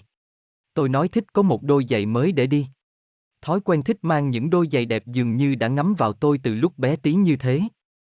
Mẹ nghe vậy thì cũng đồng ý liền, mặc dù trong nhà chẳng có tiền, nhưng tính bố mẹ tôi xưa nay vốn không muốn để con cái phải khổ cực. Chiều đó mẹ chở tôi ra chợ để tìm giày, tôi đi vòng cả chợ mà không hề cảm thấy ưng đôi nào. Mẹ an ủi tôi, mẹ nói mai mẹ sẽ chở tôi lên chợ huyện tìm, chợ huyện rất lớn, chắc chắn sẽ tìm được một đôi ưng ý. Sáng hôm sau tôi hớn hở ngồi sau xe mẹ, mẹ chở tôi lên chợ huyện tìm giày, tôi và mẹ đi khắp cả chợ nhưng vẫn không thể nào tìm được một đôi ưng ý, mặt tôi buồn sau phụng phịu nói con chẳng thích đôi nào cả, nên sẽ không mua đâu. Mẹ nhìn tôi, rồi không hề lưỡng lự, mẹ quyết định chở thẳng tôi lên chợ tỉnh, cách nhà tôi 20 cây số, để tìm mua cho tôi đôi giày ưng ý, mẹ gò lưng đạp xe, tôi ngồi ở sau, cũng giơ chân ra đạp cùng mẹ, hai mẹ con vừa đi vừa nói chuyện, tôi nói lớn lên tôi sẽ mua những đôi giày tốt nhất để đi, mẹ bảo ừ đúng rồi, chỉ khi con đi một đôi giày đẹp, con mới có cơ hội để tới những nơi tốt đẹp. Đạp xe chừng một tiếng thì cũng lên được đến chợ tỉnh, chợ tỉnh bạc ngàn giày dép, đôi nào cũng đẹp, tôi nhìn mà lóa mắt, không biết chọn đôi nào, mẹ nắm tay tôi đi vì sợ tôi lạc. Tôi xà vào hàng giày, chọn đúng đôi đắt nhất, bà bán hàng nhìn hai mẹ con tôi bằng ánh mắt khinh khỉnh kêu, giày này là giày xịn, đắt lắm đấy, không nói thách không mặc cả, mua được thì mua. Mẹ dè dặt hỏi đôi này bao nhiêu? Hai trăm nghìn. Bà bán giày lạnh lùng đáp. Hai trăm nghìn thời đó đáng giá bằng cả một tạ thóc, tôi nghe thấy thì lè lưỡi kéo tay mẹ đi. Bà bán hàng nguyết dài nói với theo. Đồ nhà quê, không có tiền thì đừng có động vào. Mẹ hỏi tôi. Con có thích đôi giày đó không? Tôi thành thật trả lời. Con thích mà đắt quá, mua một đôi nào cũng đẹp mà giá rẻ rẻ là được rồi. Mẹ nhìn tôi gật đầu, hai mẹ con lại tiếp tục đi vòng quanh chợ, cuối cùng cũng chọn cho tôi được một đôi giày ưng ý, tuy không tới nổi quá đắt nhưng cũng chẳng rẻ so với hoàn cảnh kinh tế gia đình tôi khi đó. Lúc trở về, ra ngoài cổng chợ, mẹ còn chiều đãi tôi một cốc chè thập cẩm, mẹ bảo chè ở thành phố ngon nhất. Mua xong giày hai mẹ con lại đạp xe về, đoạn đường 20 km bỗng trở nên ngắn lại vì niềm háo hức có giày mới của tôi. Đôi giày của tôi đảm bảo đẹp nhất lớp, không đứa nào có. Tới khi về tới nhà, mẹ đi thay quần áo, rồi mẹ mới tá hỏa phát hiện, cái quần mẹ mặc sáng nay để lên chợ tỉnh bị rách một miếng to ở đằng sau mông, mẹ giơ cái quần ra cho tôi xem rồi mẹ còn cười ngặt nghẽo, mẹ bảo. Sao con cũng không nhìn thấy hả? Tôi lắc đầu. Mẹ cười, gương mặt hạnh phúc rạng rỡ vì cuối cùng mẹ cũng đã mua được cho tôi đôi giày mà tôi ưng ý, với mẹ làm được điều gì cho con cái thì mẹ hạnh phúc lắm. Còn tôi, bất chợt lúc này tôi không còn nghĩ đến đôi giày nữa mà tôi nghĩ đến chiếc quần trách mẹ đã mặc sáng nay. Bây giờ tôi cũng như bao nhiêu người trẻ khác, lúc nào cũng thích có đồ mới để diện, quần áo hoi cũ một chút thì không thích mặc nữa. Thế nhưng hình như tôi cũng như bao nhiêu đứa con khác, chẳng bao giờ chịu để ý xem một năm mẹ của mình có nổi một bộ quần áo mới nào không. Những thứ bình dị và ấm áp nhất đều mang tên mẹ. Tôi thực sự không biết mẹ tôi thích ăn gì nhất, vì lúc cả nhà ăn cái gì mẹ cũng đều bảo mọi người ăn đi mẹ không thích ăn. nhưng tới lúc còn thừa thì mẹ sẽ cầm cùi ngồi ăn hết, rồi mẹ lại bảo ngon thế này mà không ăn, bỏ đi phí hoài ra. Tôi ở một mình, lâu lâu mẹ sẽ lên thăm và mang theo rất nhiều đồ ăn cho tôi. Bữa đó mẹ hẹn lên, nhưng tôi thấy trời cứ mua không dứt nên bèn gọi điện về nhắc mẹ đừng lên nữa nhé, khỏi ướt hết mà vất vả ra. Mẹ ậm ừ rồi cúp máy. Chiều trời vẫn mưa to, tôi đang lạch cạch làm việc, thì thấy mẹ xuất hiện, hai ống quần sáng cao lên quá gối, chân mẹ đi dép lê, tóc tai ướt sũng, hai tay xách hai túi đồ ăn khệ nệ. Tôi hỏi mẹ. Sao bảo mẹ đừng lên mà mẹ lại cứ lên thế, trời mưa to thế này, mẹ đi gì lên? Mẹ cười xoa bảo. Mẹ đi xe ông ra tới chỗ điểm đổ xe bus rồi mẹ bắt xe bus lên đây, đi có một tí ấy mà, lên mang đồ ăn lên cho con chứ không trót làm rồi, để đó nhà có ăn hết đâu, lại phí ra. Tôi chẳng còn biết nói gì nữa, tấm lòng mẹ bao lâu nay vẫn thế, tôi chẳng cách nào lý giải nổi. Tôi rất thích nước hoa, chính xác là nghiện mùi thơm của chúng. Nhưng tôi thấy trên đời này không có mùi hương nào tuyệt hơn mùi của mẹ. Nhiều lần tôi nằm ông mẹ rồi bảo, sao con thích mùi của mẹ giả mang, mẹ tôi bảo, con nào chả hám hơi mẹ. Mùi của mẹ là thứ mùi ngai ngái của mồ hôi, thứ mồ hôi kỳ lạ, ấm áp, quyến rũ không lẫn vào đâu được, một mùi hương ngửi từ năm nọ qua tháng kia không bao giờ biết chán. Mẹ dùng trái tim của mẹ để nuôi dạy tôi nên người. Ngày xưa mẹ tôi luôn bảo bố mẹ nghèo, nên sẽ không có của cải hồi môn vàng bạc vốn liếng gì để cho các con. Bố mẹ cho mỗi đứa một cái nghề bằng cách nuôi cho các con ăn học tới noi tới chốn, để sau này các con tự lao động tự kiếm tiền bằng trí tuệ, bằng bàn tay của mình, sẽ chẳng bao giờ lo chết đói. Mẹ tôi còn nói, ví thử mẹ có vài chục cây vàng cho con cũng chưa chắc đã tốt. Chẳng may con lấy chồng không tốt, nó cờ bạc vài hôm là hết, con phải ra đường tay trắng, chi bằng mẹ cho con cái nghề và những kinh nghiệm sống bổ ích sau này. Mẹ luôn nghĩ mẹ chỉ là nông dân quê mùa, không hiểu biết gì cả, nhưng mẹ lại dùng trái tim của mẹ để nuôi dạy chúng tôi nên người, trưởng thành. Và trái tim của người mẹ thì chẳng bao giờ sai cả. Tôi bây giờ có thể rất ăn diện, xách túi hàng hiệu, đi đôi giày thật mắc tiền. Còn mẹ tôi vẫn dép lê và quần hoa mộc mạc như chính mẹ của bao năm qua. Nhưng tôi vẫn luôn thích nắm tay mẹ đi khắp nơi và tự hào khoe với cả thế giới rằng đây là mẹ của tôi. Anh trai. Tôi có một người anh trai cả, anh trai của tôi bị bệnh thần kinh, trí tuệ chậm phát triển. Mẹ kể năm ba tuổi, tự nhiên anh bị lên con co giật, toàn thân rúng ró lại, tay chân giật đành đạch, mẹ vừa khóc vừa ông anh chạy lên bệnh viện huyện, người ta chẩn đoán anh bị viêm não Nhật Bản, thời đó thuốc men chẳng tốt như bây giờ, thế nên không chữa được cho anh. Kể từ đó anh cứ ốm đau, quạt quẹo liên miên, lâu lâu lại lên cơn co giật, những lúc như vậy phải cho anh uống thuốc động kinh, dần dần trí tuệ của anh tôi bị phát triển chậm chạp đi, so với những đứa trẻ cùng trang lứa thì anh tôi thuộc dạng thiểu năng trí tuệ, nhận thức của anh tôi rất kém. Anh tôi đến tuổi vào học lớp 1, bố mẹ cũng cho anh đi học, nhưng học tới nửa năm anh tôi vẫn không cầm nổi cây bút để viết A, O, mẹ đành xin nhà trường cho anh lùi lại một năm. Hy vọng năm sau trí tuệ anh phát triển hơn chút thì anh có thể đi học được. Đến năm sau đi học, tình hình cũng chẳng cải thiện hơn, anh tôi không thể nào nhớ nổi mặt chữ, cô giáo dạy trước anh tôi quên sau. Học thêm một năm lớp một nữa, anh tôi cũng chẳng thể nào lên lớp nổi. Bố mẹ vẫn kiên trì muốn cho anh đi học, nên lại xin nhà trường cho anh tiếp tục học thêm một năm lớp một nữa. Năm đó cũng là năm chị gái thứ hai của tôi đi học lớp 1, vậy là hai anh em học chung lớp, ngồi chung bàn. Một ngày nọ chị gái đi học về khóc lóc nói với mẹ tôi, mẹ ơi đừng cho anh đi học nữa, ở lớp anh bị cô giáo đánh, các bạn đánh, con thương anh lắm. Thì ra vì trí tuệ của anh không phát triển, cô giáo dạy anh không hiểu nên thường lấy thước kẻ dài ghè vào tay anh, hoặc lấy cây đánh vào đầu anh. Bọn trẻ trong lớp thì trêu anh là thằng ngớ ngẩn, chúng nó lấy phấn ném vào người anh, đấm đá anh. Có lẽ cả hai năm học trước anh cũng đã bị đối xử như vậy, nhưng anh không biết cách để về nhà nói với bố mẹ. Mẹ nghe chị tôi nói như vậy thì nước mắt lưng tròng, khóc thương con. Kể từ đó mẹ tôi cho anh tôi nghỉ học ở nhà, anh tôi học 3 năm lớp 1 vẫn thuộc dạng mù chữ, càng ngày càng ngơ ngơ, trí tuệ càng ngày càng chậm chạp. Lúc còn nhỏ, tôi thấy ghét anh tôi lắm, tôi ghét anh tôi vì anh tôi bị ngớ ngẩn. Tôi cũng bị bạn bè chế giễu vì tôi có một người anh ngớ ngẩn, những lúc anh em tôi đi ngoài đường, đám trẻ trong xóm lại chọc. Anh em thằng quản ngớ ngẩn kìa chúng mày ơi. Chúng nó thậm chí còn lấy gạch đá ném vào người anh em tôi. Dần dần tôi không thích đi chung với anh tôi nữa. Anh tôi thích đi cạnh, nắm tay tôi, nhưng tôi luôn cố tình tránh xa, càng xa càng tốt. Tôi không cho anh được đi cạnh tôi, luôn bắt anh phải đi sau tôi một khoảng, tôi luôn muốn phủ nhận sự tồn tại của anh tôi. Tôi bị cận thị từ nhỏ, lúc nào cũng phải đeo cặp kính dày cộng, đám trẻ trong xóm luôn chọc tôi là chó bốn mắt và đồ ăn đu đủ không vần thìa, vì răng tôi bị hô. Một hôm tôi đi học về thì lũ con trai trong xóm đi đằng sau chọc tôi như thường lệ, chúng nó thậm chí lấy đá ném vào chân tôi, rồi cười hô hô với nhau. Đúng lúc đó chẳng hiểu anh tôi từ đâu xuất hiện, lao ra, dùng quả đấm, đấm thụt một cái vào lưng thằng đầu sỏ treo tôi. Nó đau đến người nằm ngã lăn ra đường, tôi và đám trẻ con trong xóm sợ vô cùng, sợ nó sẽ chết. Tim tôi như nhảy ra khỏi lồng ngực, thằng kia nằm tê tái ở đường một tí rồi mới giống lên khóc như bò. Nghe nó khóc, tôi thở phào nhẹ nhõm, hóa ra nó không chết. Tối đó bố nó đạp xe xuống nhà, đòi đánh anh tôi, bố mẹ tôi phải đứng ra xin, ông ta mới chịu ta. Lúc ông ta về, bố cầm một cái roi rất to, đánh anh tôi, tôi ở ngoài khóc xin thế nào bố cũng không tha cho anh.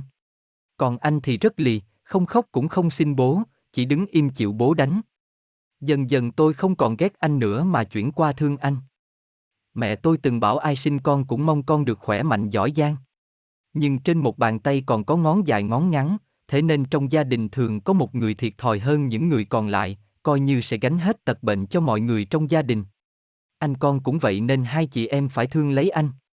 Tôi đi học xa, lâu lâu mới về, những lúc tôi về nhà, y như rằng đều nhìn thấy anh tôi từ xa, anh đang đứng ở ngõ chờ tôi về.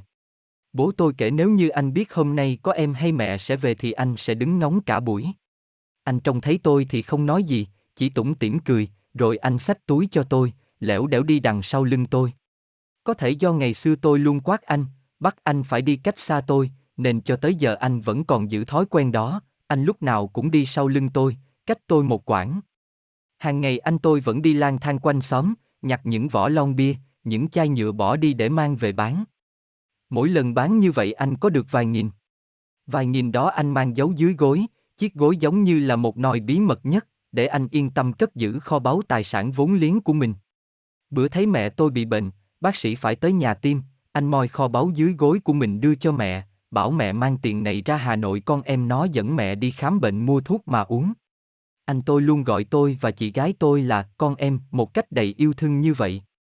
Anh tôi có thói quen để dành bánh kẹo, nếu có ai cho anh thường không ăn, mà đem cất đi, khi nào tôi về anh mang ra dúi vào tay tôi bảo ăn đi. Bao nhiêu năm, tôi từ một đứa trẻ, rồi cũng lớn lên, và dần trưởng thành hon. Nhưng anh tôi thì vẫn thế, lúc nào anh cũng ngây ngô, tính cách không hề thay đổi từ bé cho đến lớn. Anh tôi chưa bao giờ, chưa một lần và có lẽ hết đời này cũng không biết nói một câu yêu thương tôi. Nhưng tôi biết tình yêu anh dành cho tôi từ bé tới lớn chưa bao giờ thay đổi. Từ cái lúc anh đánh thằng con trai trong xóm vì nó dám trêu tôi, cho đến tận bây giờ, trong trái tim ngây ngô ngớ ngẩn của anh, tôi vẫn luôn là một đứa em gái anh cần bảo vệ, nhường nhìn cho từng cái kẹo. Tôi bây giờ đã không còn là đứa trẻ cần được anh bảo vệ. Tê ôi đã trưởng thành, đi đây đi đó khắp nơi, thỉnh thoảng sống cuộc sống xa xỉ. Tôi có thể đi ba uống một chai rượu vài triệu, mua một chai nước hoa rất đắt tiền chỉ để ngắm. Thế nhưng tôi không bao giờ quên rằng tôi là em gái của anh, một người anh ngớ ngẩn. Có lần tôi hẹn hò với một người, lúc tôi kể chuyện anh trai, kể chuyện gia đình, tôi thấy ánh mắt người ấy có chút nghi ngại, ánh mắt ấy khiến tôi thấy có gợn trong lòng. Rồi tôi bảo, nếu em lấy chồng, em vẫn sẽ nuôi anh trai em suốt đời, người ấy bảo ừ thế thì cũng vất vả nhỉ. Và bọn tôi chia tay sau đó một tháng.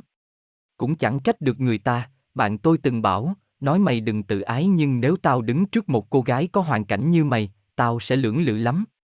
Vì lúc kết hôn lo cho gia đình nhỏ của mình đã đủ mệt rồi. Câu nói sau đó bạn tôi bỏ lửng, nhưng tôi hiểu bạn tôi muốn nói gì, tôi cũng biết bạn tôi nói đúng. Vậy nhưng nếu như có người đàn ông nào cảm thấy lăng tăng vì gia đình tôi, vì anh trai tôi khi muốn tiến tới với tôi thì tôi cũng chẳng hối hận mà nói rằng họ không cần lăng tăng đâu vì tôi cũng sẽ không bao giờ thích họ.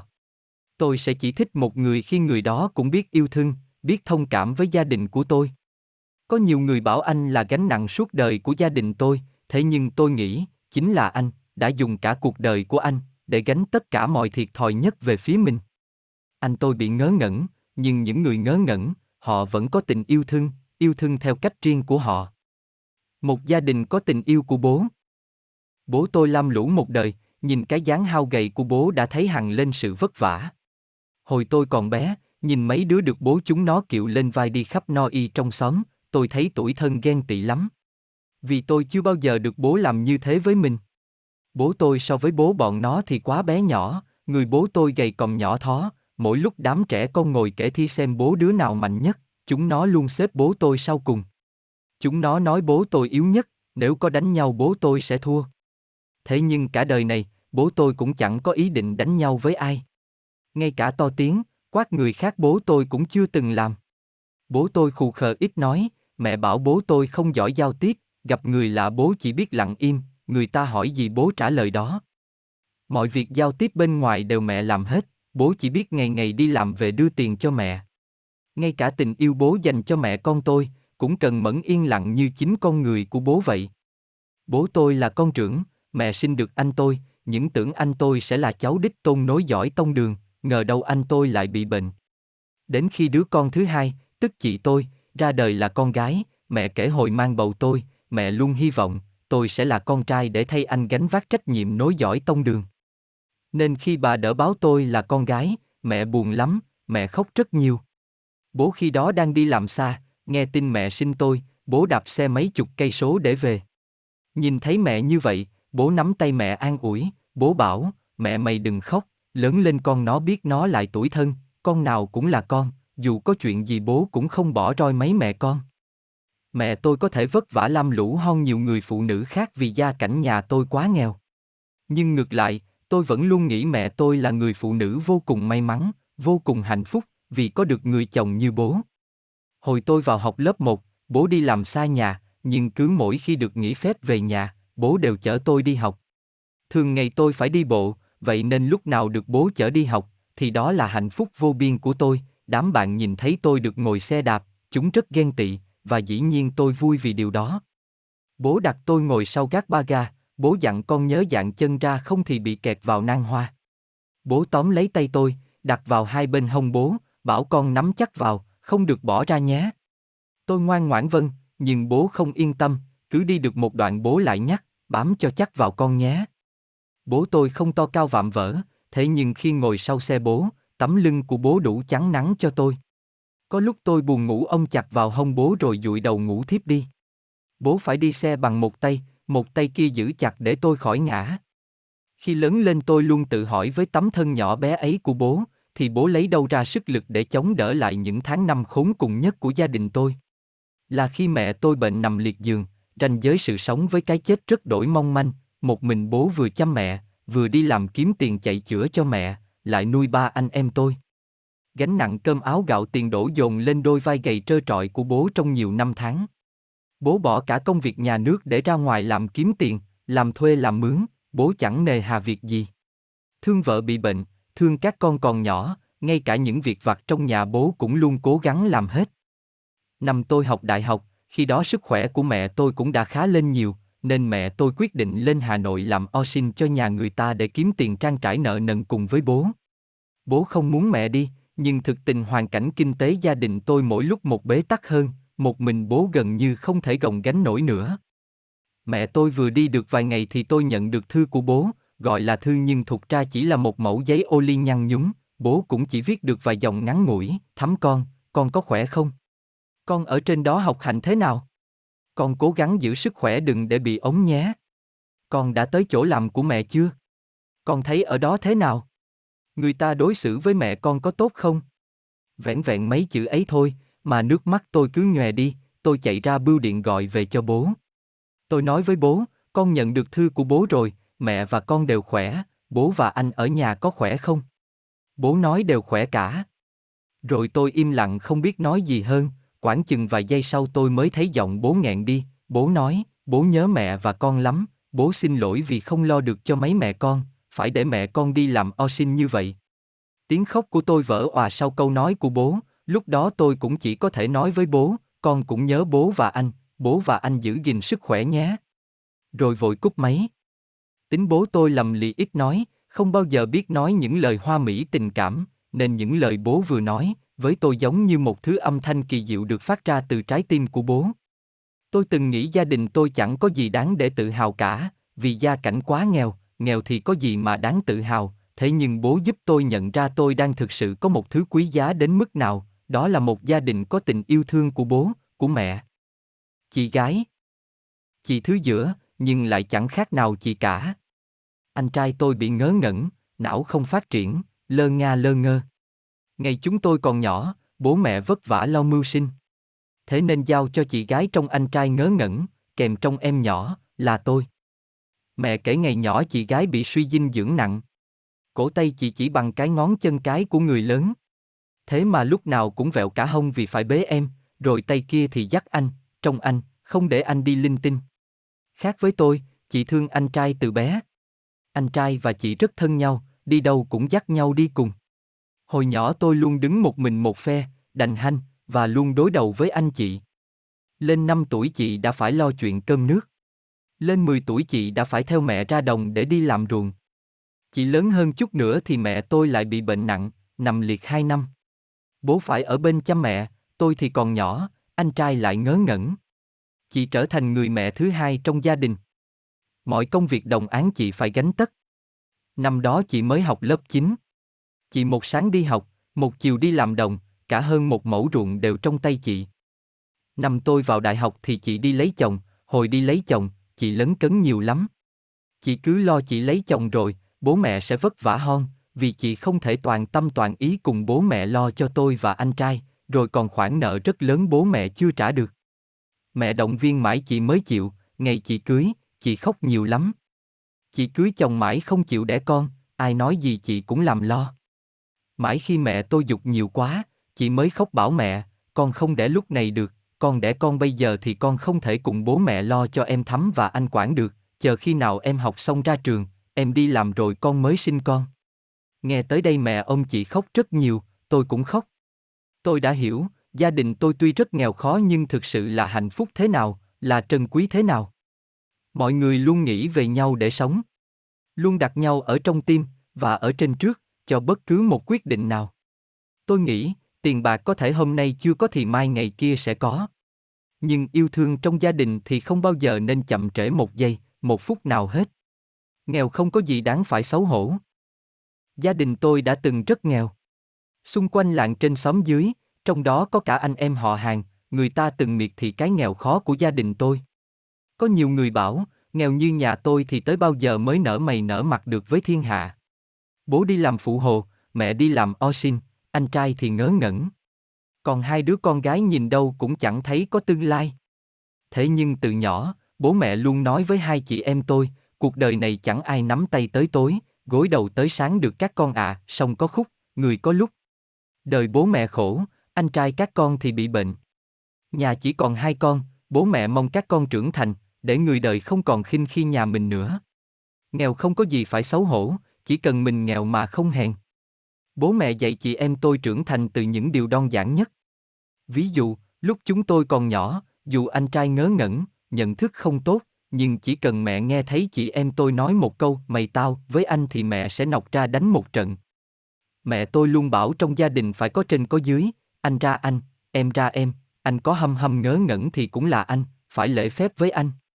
Bố mẹ dạy chúng tôi, anh chị em trong một gia đình, như là máu thịt chân tay của nhau, phải thương yêu, đùm bọc nhau. Có lúc vỡ nợ, phải bán nhà, nhưng bố mẹ không quyệt của ai nửa đồng, dù họ cho vay lãi cao đến cắt cổ nhưng đã vay là phải trả. Mẹ tôi bảo nghèo đã là nhục rồi, đừng để mất đi nốt cái tự trọng làm người. Chị em tôi lớn không lên trong sự dạy bảo ấy của bố mẹ. Rồi cùng nỗ lực rất nhiều cho cuộc sống. Chị gái tôi nói, chị không muốn để ai phải khinh khi nhà mình nữa. Tôi bảo, mình nỗ lực để cho cuộc sống mình tốt, rồi phụng dưỡng bố mẹ và anh được tốt. Còn người ta nói gì hay nghĩ gì về nhà mình thì mình cứ bở họ đi thôi.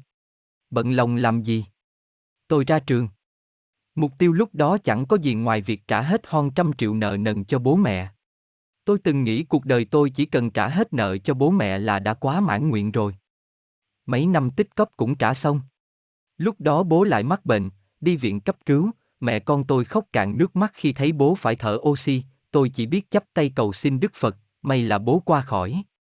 Sau đó tôi nghĩ mình phải tiết kiệm tiền để dành cho bố mẹ một khoản dưỡng già, phòng khi bệnh tật. Nghĩ rồi tôi cứ mãi miết làm mọi thứ. Đến bây giờ có thể nói tôi đã làm được tất cả những điều đó. Có thể tôi là người may mắn. Nhưng quan trọng nhất là tôi thấy hạnh phúc với những mục tiêu của mình, bởi vì mọi mục tiêu của tôi luôn chất chứa đầy tình yêu thương của gia đình. Yêu thương dịu êm nhất. Tình yêu nào trên đời này cùng đều có thể thay đổi, chỉ duy nhất một thứ yêu thương vĩnh viễn không bao giờ thay đổi.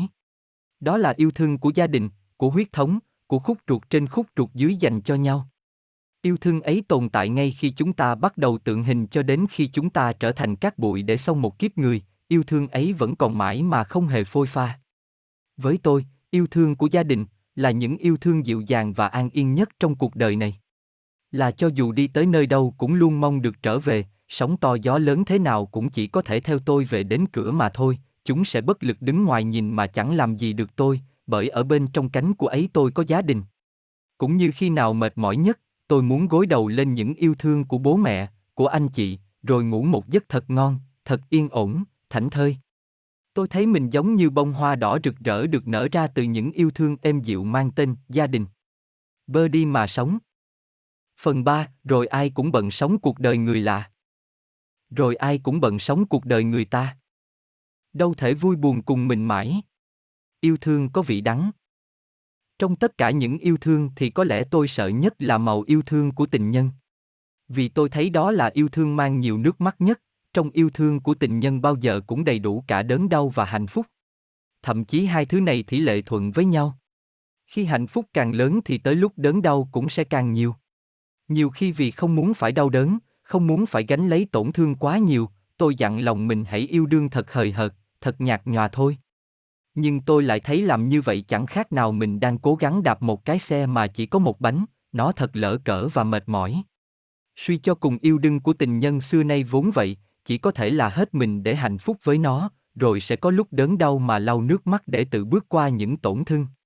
Và rằng chúng mình luôn cần nhiều lắm mạnh mẽ để ôm trọn một tình yêu như thế.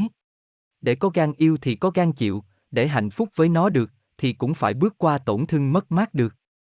Tình yêu là thứ không bao giờ nên vội. Khi chưa yêu, đừng vội nói yêu một người chỉ vì những cảm xúc ào ạt thoáng qua. Đừng vội nhận lời yêu một người khi chưa hiểu gì về người ấy. Đừng vội tin một người khi chưa từng nhìn thấy những điều họ thực sự đã làm. Và khi đã yêu, đừng vội nói lời chia tay chỉ vì vài phút bốc đồng nóng giận. Đừng vội kết tội nhau khi chưa kịp nghe lời giải thích. Đừng vội buông bỏ khi cả hai chưa cố gắng hết mình. Yêu thôi, đừng hứa. Tôi có một hình xăm nhỏ sau gáy, hình xăm đó khắc ký hiệu tên của tôi. Người yêu tôi, từng hôn lên hình xăm đó rồi quay qua hỏi tôi. Em có thể xăm thêm ký hiệu tên anh ở ngay bên dưới hình xăm này của em không? Tôi trả lời thành thật và dứt khoát. Không bao giờ. Vì sao? Vì em không muốn tới một lúc nào đó phải xóa nó đi. Em thiếu niềm tin vào anh như vậy sao? Em không thiếu niềm tin, chỉ là em không thích đặt lên vai chúng ta một gánh nặng. Đời mà, có lúc mình phải sống cho mình, mà chấp nhận phụ bạc một ai đó. Em nghĩ tình yêu của chúng mình là gánh nặng sao? Tình yêu không phải là gánh nặng, nhưng lời hứa, những câu thề hẹn cho tình yêu chính là gánh nặng. Nhiều khi tình yêu không còn nhưng người ta cứ cố gắng ở bên nhau chỉ vì lời hứa không bao giờ bội phản. Ở cạnh nhau mà trái tim không nhìn về phía nhau nữa, thì lời hứa, những câu thề hẹn còn có nghĩa lý gì? Khắc tên lên người nhau cũng chẳng có nghĩa lý gì, khi mà tên của nhau đã không còn tồn tại ở trong tim. Vì thế chẳng cần thề hẹn đâu, cứ trân trọng và sống tốt mỗi ngày còn đang ở bên nhau là đủ. Tình yêu là thứ không bao giờ đổi thay. Thành thật mà nói tôi cũng đã đôi ba lần thất bại trong tình yêu. Có nhiều khi tôi còn đang yêu người ta rất say đắm nhưng người ta vẫn từ bỏ tôi. Lý do từ bỏ thì có nhiều, nhưng lý do cố hữu xưa nay người ta vẫn luôn tin dùng, vì tin rằng nó là lý do khiến cho người còn lại không cảm thấy đau, đó là lý do chia tay vì mình không hợp. Nhưng tôi nghĩ lúc mà người ta quyết định rời đi và bỏ lại mình, thì lý do nào cũng như nhau cả thôi, bởi tim mình lúc đó chẳng thèm bận tâm tới lý do đâu, nó chỉ hiểu rằng mình đã bị bỏ lại, và nó cảm thấy đau. Cho dù tim tôi đã vài lần bị đau bởi tình yêu, nhưng tôi chưa bao giờ tỏ ra hoài nghi với tình yêu. Tôi quan niệm tình yêu là thứ không bao giờ thay đổi, nó lúc nào cũng vậy. Nếu có đổi chỉ đổi người sở hữu nó mà thôi. Tình yêu của tôi cũng có lúc thay đổi người sở hữu, có lúc tôi quyết định rời bỏ một người khi họ vẫn còn đang yêu tôi đắm say. Tôi thấy chẳng có gì sai trái cả, bởi chính chúng ta còn sẽ thay đổi thì trách gì tình yêu không thay đổi. Khi người ta không còn yêu nhau nữa, ngay cả nụ hôn cũng trở nên nhạt thết. Những lúc như vậy, tôi đều cho phép bản thân được rời đi. Với tôi, hận thù là một cảm giác rất ngu ngốc của những người vừa bị thất bại trong tình yêu. Tại sao phải hận thù người mình yêu thương trân quý, chỉ vì họ không thể ở bên mình, mà quay ra hận thù ư? Ở bên một người mà không còn yêu mình nữa thì có ích gì đâu. Khi một người từng rất yêu mình đề nghị chia tay, vậy thì hãy đồng ý. Hãy hiểu rằng trái tim họ không còn thuộc về mình nữa, thì chẳng cách nào níu kéo lại được đâu, níu kéo chỉ làm cho trái tim mình trầy xước thêm đau mà thôi. Nếu họ từ bỏ, khi mình vẫn còn đang yêu họ đắm say, thì mình chỉ cần nghĩ đơn giản rằng từ nay mình sẽ chuyển trạng thái từ yêu thương và được yêu thương sang một trạng thái đơn giản hơn là chỉ còn mỗi yêu thương. Giống như mình đang yêu đơn phương một người ấy, không cần nghĩ ngợi quá nhiều, khi nào muốn kết thúc thì tự mình kết thúc. Còn cuộc sống thì không phải chỉ có mỗi tình yêu. Đừng trách móc người cũ làm chi. Có người từng hỏi tôi, trải qua cuộc tình với người cũ chắc là em chỉ hoặc đau hoặc tiếc nuối thôi phải không? Tôi bảo, em không đau cũng không tiếc nuối, với em, nó là một trải nghiệm mà em đã bước qua, vậy thôi. Thỉnh thoảng nghĩ về ai đó tôi vẫn thổn thức, nghe một bài hát cũ vẫn thấy nhớ thương, ngửi một mùi hương quen, tôi lại thấy có chút chạnh lòng. Nhưng tất thảy những thứ đó, nó chỉ đơn giản là những trải nghiệm cảm xúc nên có trong cuộc đời mỗi người. Tôi có thói quen không bao giờ vương vấn tình cũ quá lâu. Cũng không vì tổn thương người cũ gây ra mà đâm ngờ vực với người mới. Bởi tôi luôn tự cho phép mình được chờ đợi và tận hưởng những thứ tốt đẹp hơn. Để bắt đầu một tình yêu vốn không phải là chuyện khó khăn, cứ thuận theo tim mình là được. Thế nhưng để dừng lại một tình yêu thực chẳng phải chuyện dễ dàng gì. Bởi lúc chia tay, không còn là câu chuyện riêng của trái tim nữa, mà là câu chuyện của tổn thương, của lòng tự trọng cao ngút trời, của những đớn đau mà ta cố ngụy tạo. Lúc còn yêu nhau, mỗi khi nói về nhau, trong ánh mắt nụ cười, chỉ toàn nhìn thấy những thứ tốt đẹp của nhau. Ấy vậy mà, sau khi chia tay, ánh mắt nhìn nhau bỗng trở nên hàng học, những thứ tốt đẹp vốn từng ngự trị trong mắt nhau, bỗng ta biến giống như chúng chưa bao giờ từng tồn tại.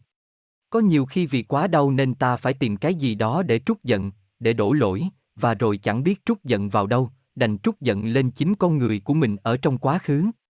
Cứ tự dằn vặt, tự chửi rủa mình làm sao lại ngu ngốc như vậy, làm sao lại có thể từng yêu thương một người tồi tệ như vậy. Cứ thế, cứ thế, vừa trách người vừa trách mình, tưởng trách móc sẽ giúp cho nỗi đau hư hao đi, có ngờ đâu mỗi lần trách móc là mỗi lần nước mắt của chính mình lại roi. Một tình yêu tan vỡ, một tình yêu không trọn vẹn đã khiến cho tim đủ đau đớn rồi. Cớ sao phải hành hạ, dằn vặt tim mình thêm làm chi nữa bởi những trách móc hận thù. Trách móc dằn vặt người ta, nhưng người ta đâu có hay, người ta đâu có biết. Mà cho dù có hay có biết, thì một khi đã bỏ ta đi rồi, họ sẽ chẳng để tâm đâu, suy cho cùng người đau nhất, chẳng phải chính là mình thì còn là ai khác nữa đây. Nếu hết yêu thì cứ phản bội nhau, chứ đừng lừa dối. Có thể anh sẽ chẳng bao giờ nhìn thấy nước mắt em roi, có thể chẳng bao giờ anh thấy em buồn vì anh, có thể chẳng bao giờ anh được nghe em nói ba từ, em cần anh. Nhưng anh cũng đừng bao giờ phán xét rằng em không yêu anh nhé. Vì với em, tình yêu không có nghĩa là vĩnh cửu, không có nghĩa là phải cho cả thế giới biết, không có nghĩa là phải chết đi sống lại vì nhau, không có nghĩa là phải nhất định ở bên nhau. Với em, tình yêu chỉ đơn giản là em cảm thấy hạnh phúc khi em được yêu anh, như trái tim em mong muốn. Em sẽ không bao giờ chúc anh hạnh phúc nếu anh bỏ em đi yêu người khác. Nhưng em cũng sẽ không bao giờ níu giữ anh nếu như tim anh không còn thuộc về em. Đừng bao giờ lừa dối em, nếu không còn yêu em thì hãy phản bội em. Vì sao ư? Vì lừa dối là trái tim anh không còn có em nhưng vẫn cứ tỏ vẻ rằng còn yêu em nhiều lắm. Điều đó khiến em thấy mình ngu ngốc. Hãy phản bội em một cách công khai, hãy để em thấy trái tim anh không còn em nữa, dù em có đau nhưng em vẫn thấy biết ơn vì mình được tôn trọng, được đối xử thành thật. Để em học cách chấp nhận mà buông. Em không hoài nghi tình yêu, nhưng em cũng không bao giờ tin cứ là tình yêu thì sẽ vĩnh cửu trường tồn cùng tháng năm. Có thể rồi chính em sẽ là người bội phản anh trước, vì một người khác. Hoặc cũng có thể một sớm mai thức dậy anh bỗng dưng thấy hết yêu em, anh bỗng dưng thấy việc ở bên em không còn vui vẻ nữa, bỗng dưng trở thành một gánh nặng. Vậy thì việc đau đớn vì phải chia ly với anh, em vẫn thấy dễ chịu hơn là phải sống cùng một thứ hạnh phúc mang tên lừa dối. Dù chúng ta đã từng yêu nhau bao nhiêu năm, nhưng chúng ta vẫn có thể chia tay, có nghĩa rằng duyên tới đây đã hết. Em nghĩ, chúng mình sẽ không cần phải hối tiếc nếu chúng mình đã từng thực sự hạnh phúc và thực sự thành thật với nhau cho những ngày ở cạnh nhau. Và nếu hết yêu rồi thì cũng cứ thành thật với nhau. Sợ gì chứ, bởi chia ly rồi biết đâu đấy em có cơ hội gặp người mới, anh cũng thế, cuộc đời này vốn dĩ chẳng phải chỉ luôn luôn và duy nhất có một sự lựa chọn. Chúng ta luôn có thể có nhiều lựa chọn, ngay cả khi đã chọn rồi mà nhận ra là mình đã sai, thì hãy cho nhau cơ hội được chọn lại. Khi không còn yêu em nữa, thì đừng cố lừa dối em anh nhé. Bởi như thế, tim em sẽ phải gánh chịu nỗi đau những hai lần. Thay vì lừa dối thì hãy thẳng thắn mà phản bội em. Chúng mình cũng đừng mãi nhìn về quá khứ mà quên mất rằng đường tương lai mình phải đi vẫn còn dài lắm. Em vẫn ổn, chắc là em ổn. Anh có biết không? Hôm nay thành phố của em chuyển mình rất khẽ. Nếu có thêm một tí mùi hoa sữa, chắc chắn sẽ là mùa thu. Mà nói chuyện mùa màng thời tiết với Vanh làm gì, ở thành phố miền Nam đó, anh chỉ có mỗi một mùa, mùa nắng. Nên cái thiếu hụt mơ màng này, chắc chỉ mình em nhận ra rồi tự ôm vào mình mà trùng lòng xuống. Dù anh đã quyết định chọn hít thở giữa vòng trời, chọn sống trong miền thanh âm tiếng nói không hề có em. Nhưng thật lòng em chưa biết làm cách nào để từ bỏ hẳn những ngoan cố trong lòng em. Em luôn dặn mình là em ổn, em đã sống bao nhiêu năm trên đời mà không cần có anh, thì những ngày sau em cũng sẽ tiếp tục an nhiên hạnh phúc mà chẳng cần đến anh. Nhưng có lẽ đó là câu chuyện của những ngày sau, những ngày em sẽ quên hẳn anh, hoặc anh sẽ chìm sâu trong ký ức của em. Em biết chắc chắn sẽ có ngày đó. Chỉ là em không biết bao giờ thì em mới bước được tới ngày đó.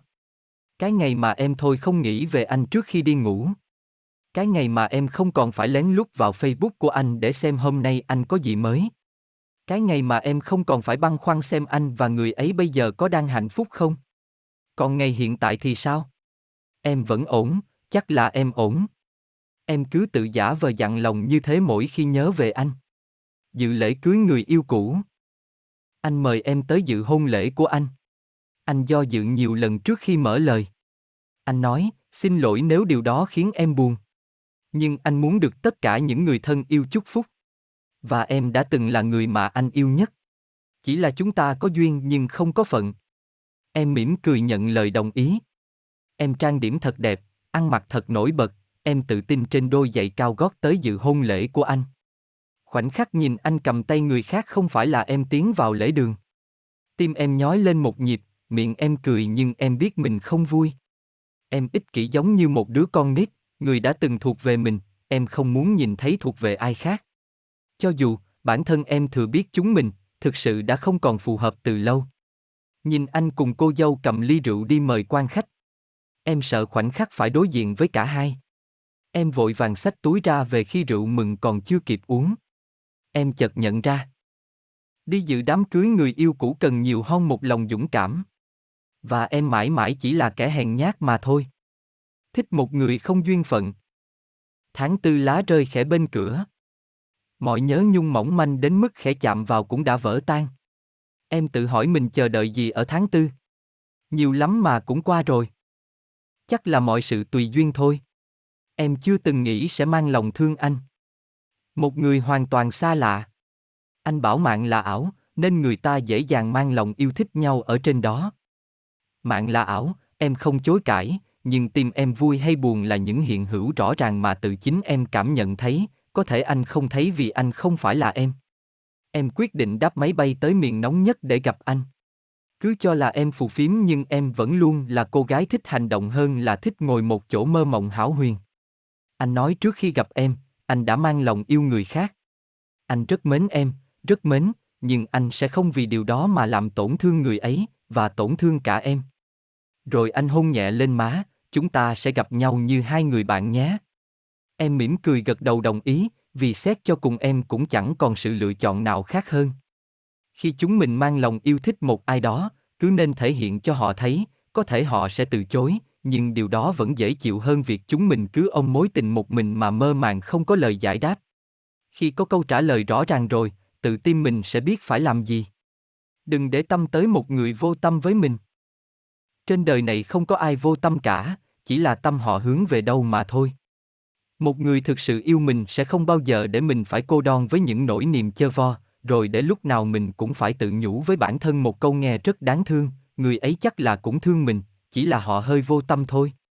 Thật ra cho dù công việc có bận cách mấy, chỉ cần nếu có để tâm tới nhau thì tự khắc sẽ có thời gian dành cho nhau. Khi tâm không hướng về nhau thì chính sự bận rộn sẽ là lý do để thờ ơ với nhau, khi tâm không hướng về nhau thì dù là vài giây để trả lời một tin nhắn cũng chẳng có. Vậy nên đừng ngốc nghếch chờ đợi một người không để tâm đến mình, vài phút vài giây dành cho mình họ còn không dành nổi, thì chờ đợi gì ở việc họ dành cả một cuộc đời để yêu thương trân trọng mình. Gửi anh, người đàn ông mặc áo sơ mi trắng. Người ta nhìn vào anh, sẽ nghĩ anh thật sung sướng, vì anh thành đạt và giàu có. Em thì khác, em nhìn vào anh, em tự hỏi, anh đã đi qua những thăng trầm trong cuộc đời như thế nào để có ngày hôm nay. Người ta có thể nhìn thấy anh lái xe hoi sang trọng, có uy trước vài trăm nhân viên cấp dưới. Nhưng em nhìn thấy anh những đêm ăn mì gói một mình vội vàng bên bàn làm việc, có những ngày lo tới mất ngủ vì tới kỳ trả lưng cho nhân viên. Anh biết không? Có lẽ anh hơi thiếu may mắn khi anh gặp em vào lúc em 30 tuổi, vì vẫn là em, nhưng tình yêu lúc em 25 tuổi, khác với tình yêu lúc em 30 tuổi. Khi em 25 tuổi em sẽ yêu anh vì anh giàu có. Khi em 30 tuổi, em sẽ yêu anh vì anh là người thành đạt. Em nghĩ đàn ông thành đạt khác đàn ông giàu có. Đàn ông thành đạt là người đã có đủ trải nghiệm và kinh nghiệm để đối mặt với mọi sóng gió trong cuộc đời. Khi em 25 tuổi, nếu em hờn ghen hay hoài nghi, em sẽ lưu loa lên, khóc lóc, rồi tra khảo chất vấn anh đủ kiểu. Để phải có bằng được câu trả lời, khi có câu trả lời rồi tự khắc em thấy thỏa mãn, mọi ấm ức cũng tự nhiên bay biến. Khi em 30 tuổi, có những chuyện em không nói ra, không phải làm em không biết. Chỉ là em không muốn chi chiết nhau để cả hai phải bận lòng.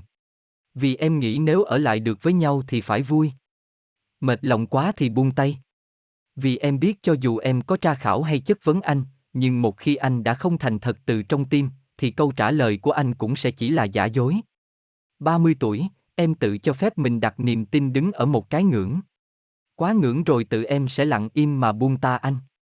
Anh biết đấy, sự im lặng luôn đáng sợ hơn hàng nghìn vạn lần câu nói. Chuyện của ngày đã qua. Chuyện qua rồi, đừng nhắc lại khiến ai phải khóc vì những vui buồn của ngày cũ. Cho dù chỉ là mới hôm qua, nhưng dẫu sao cũng đã là hôm qua. Hãy gọi nó là những chuyện đã qua. Em chưa từng gục ngã bởi bất cứ tổn thương nào cả. Vì sau cùng em vẫn luôn là cô gái rất mạnh mẽ theo cách của em. Trước anh, em cũng đã trải qua nhiều tổn thương rồi, lần nào em cũng vượt qua. Anh biết không? Trên đời này mệt mỏi nhất là khi phải chờ đợi, một thứ quá mong manh. Nếu một người thực sự thương em, họ sẽ tìm cách thay vì tìm lý do. Anh là giấc mơ phù hoa của nhiều cô gái. Nhưng em thường không bao giờ ôm những giấc mơ để sống. Chúng ta không có niềm tin noi nhau, là do cả hai đều quá kém cỏi. Buông tay đi, chúng ta sẽ gặp được người mới. Chắc chắn trên đời này, chúng ta không phải là lựa chọn duy nhất và mãi mãi duy nhất của nhau. Em sẽ gặp người mới, yêu họ, và một lúc nào đó sẽ lại nói cho họ nghe về anh, như một câu chuyện đã qua.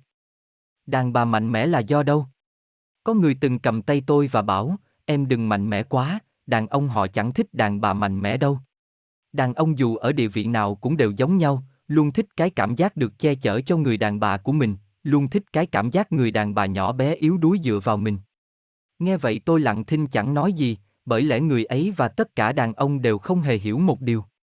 Đã là đàn bà thì chẳng có ai mạnh mẽ đâu, chẳng qua vì không có ai để dựa vào, hoặc không có ai đủ tin tưởng để họ dám dựa vào, nên họ mới phải cố gắng gồng lên như vậy, để tự an ủi mình rằng mình vẫn ổn, lâu dần thành quen, thành ngộ nhận mình mạnh mẽ. Mà phạm là đàn ông, trước khi nhắc người đàn bà đừng quá mạnh mẽ, hãy biết mềm yếu, để dựa vào vai mình, thì trước hết, anh phải nhìn vào vai mình đi. Xem có đủ vững, đủ chắc, đủ mạnh để mà che chở cho người đàn bà hay không? Có đủ tin cậy để người đàn bà của mình dựa vào hay không? Nếu người đàn bà ở bên cạnh anh, mà họ mỗi lúc càng trở nên mạnh mẽ hơn, thì phải chăng bởi vì trái tim, bởi vì bờ vai của anh chẳng đủ ấp áp, chẳng đủ tin tưởng để người ta dựa vào. Đàn bà, ai cũng muốn trọn vẹn đặt niềm tin ở người đàn ông của mình, thế nhưng có phải đàn ông cũng thường lợi dụng niềm tin đó để làm đau đàn bà? Mà đàn bà vốn dĩ là những sinh vật thù lâu nhớ dai, người làm cho họ đau một lần thì họ ghi sâu vào trong lòng mãi mãi. Nếu họ có nói rằng sẽ thứ tha, thì cũng đừng vội mừng, họ có thể thứ tha nhưng họ sẽ chẳng bao giờ quên đâu. Lâu lâu khi có ai đụng tới, nỗi đau lại túa ra, thậm chí mỗi lần như vậy nỗi đau càng thêm đậm sâu hơn. Đàn bà sinh ra chẳng ai muốn mình trở nên mạnh mẽ hết, nhưng chính đàn ông là những người đã dạy, đã khiến cho đàn bà phải học cách sống mạnh mẽ hơn mỗi ngày. Phận tình nhân Lúc còn nhỏ, lũ trẻ hay cùng đám bạn leo qua vườn nhà hàng xóm hái trộm trái cây ăn. Dù có khi quả xanh lét hay chua loét nhưng ăn sao mà vẫn cứ thấy ngon thế. Rồi cũng loại trái ấy, lúc mẹ mua về, bày ra trước mặt lại chẳng muốn ăn. Người ta lý giải rằng, cái gì vùng trộm lén lúc lại thường hấp dẫn và cuốn hút hơn những thứ bình thường. Có lẽ bởi vậy nên em mới cảm thấy thích thú. Anh đến kỳ lạ. Lúc em leo trộm qua nhà hàng xóm hái quả, em lo sợ sẽ bị ông hàng xóm bắt được, sẽ mách với mẹ, em sẽ ăn đòn, thế nhưng em vẫn cứ liều mình leo sang, với một hy vọng mong manh, chẳng ai biết đâu. Em thích anh cũng là vì cảm giác đó, cảm giác nơm nớp lo sợ một ngày kia chuyện chúng mình bị phát giác. Lòng tự tôn của em làm sao còn nữa, bạn bè gia đình sẽ nhìn nhận em thế nào khi biết em đang là người thứ ba xen vào cuộc tình của hai người khác. Vậy nhưng em vẫn cứ liều lĩnh yêu anh, cứ tự nhủ, cứ tự an ủi rằng em chẳng sao đâu. Tình nhân ư. Bây giờ ra đường, đến xem sau cái lớp mặt nạ phấn son của bao nhiêu cô gái xinh đẹp ngoài kia, thì có đến bao nhiêu cô đang là tình nhân, đang là kẻ thứ ba, em tự nhủ mình chẳng phải là ngoại lệ. Thế nhưng rồi tim em tự đau khi thấy mình thừa thải mỗi lúc anh bên người ta. Tim em tự đau khi em nhận ra những lúc em cần anh thì anh không tới, còn những lúc anh cần em thì lúc nào cũng ở bên. Tim em tự đau khi em thấy ngay cả quyền được ghen, được đau em cũng không có, giả sử nếu có cũng chỉ là trong nỗi câm lặng của riêng em. Đứa trẻ năm xưa liều mình qua hái trộm trái cây, nếu có bị bắt gặp cũng chỉ bị đánh vài roi, rồi ngày mai vẫn lại cười được ngay. Còn em của bây giờ, nếu cứ cố chấp mà trở thành kẻ ăn cắp hạnh phúc của người khác, thì những ngày sau em làm sao cười nổi nữa đây? Chẳng ai giày vò em thì em cũng cứ tự giày vò chính mình mà thôi. Em ngạo nghễ để làm gì, khi nhìn thấy anh đi bên người ta em cũng chỉ có thể cúi đầu quay đi. Bất hạnh nhất là em thấy mình cô đơn trong chính cuộc tình của mình. Và một ngày em quyết định buông. Hạnh phúc không bao giờ là hạnh phúc nếu nó được xây dựng trên nỗi đau của người khác. Em sẽ không bao giờ từ bỏ cả thế giới chỉ vì yêu anh. Cô gái ấy đi giày đỏ. Cô gái ấy hứa sẽ từ bỏ cả thế giới để yêu anh. Còn em? Em cũng là cô gái đi giày đỏ. Nhưng em sẽ không bao giờ từ bỏ cả thế giới chỉ để yêu anh. Vì sao ư? Vì em trân trọng giá trị cuộc sống của mình. Vì với em, muốn yêu thương một ai đó, trước hết mình phải học cách yêu thương bản thân mình đã. Vì nếu anh yêu em thật lòng thì anh sẽ chẳng đành lòng để em phải từ bỏ cả thế giới.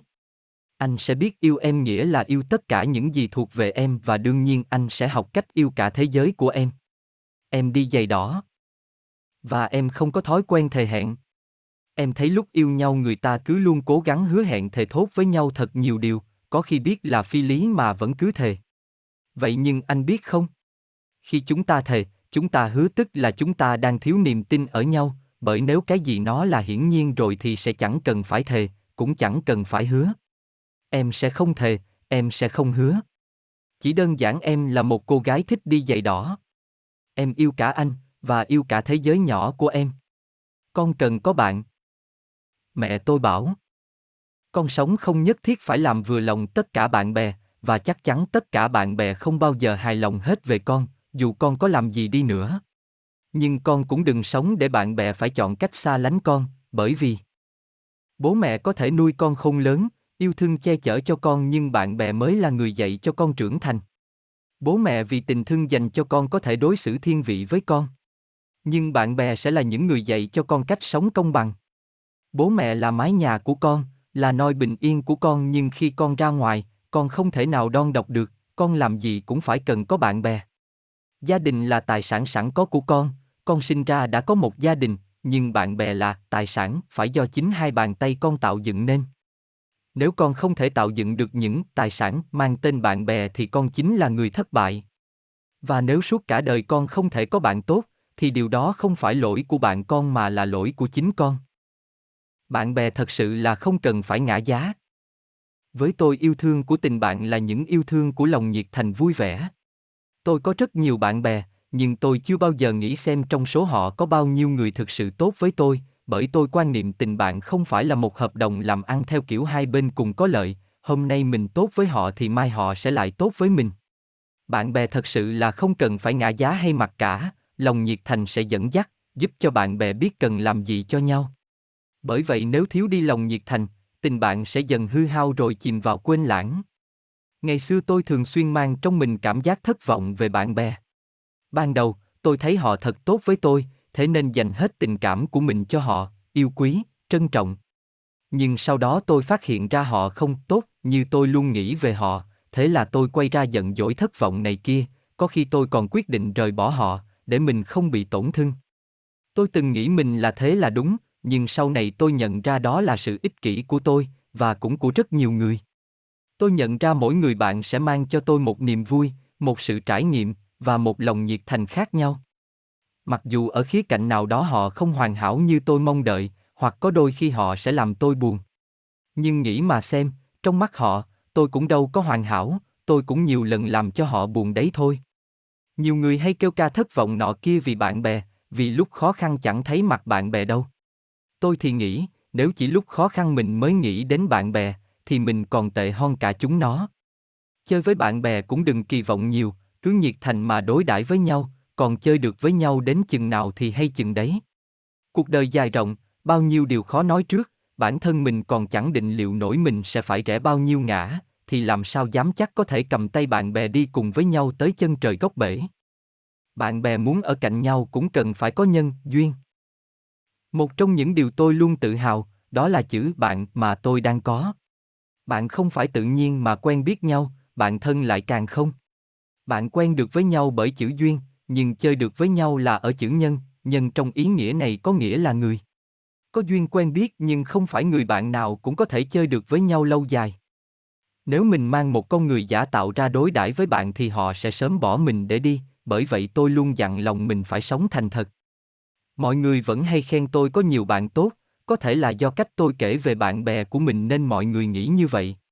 Tê ôi luôn nói tốt về bạn bè của tôi với một niềm say mê, hiếm khi ai nghe thấy tôi đi kể xấu bạn bè. Vài năm trước tôi từng chịu sự tổn thương rất lớn từ chính một người bạn mà tôi hết mực yêu thương.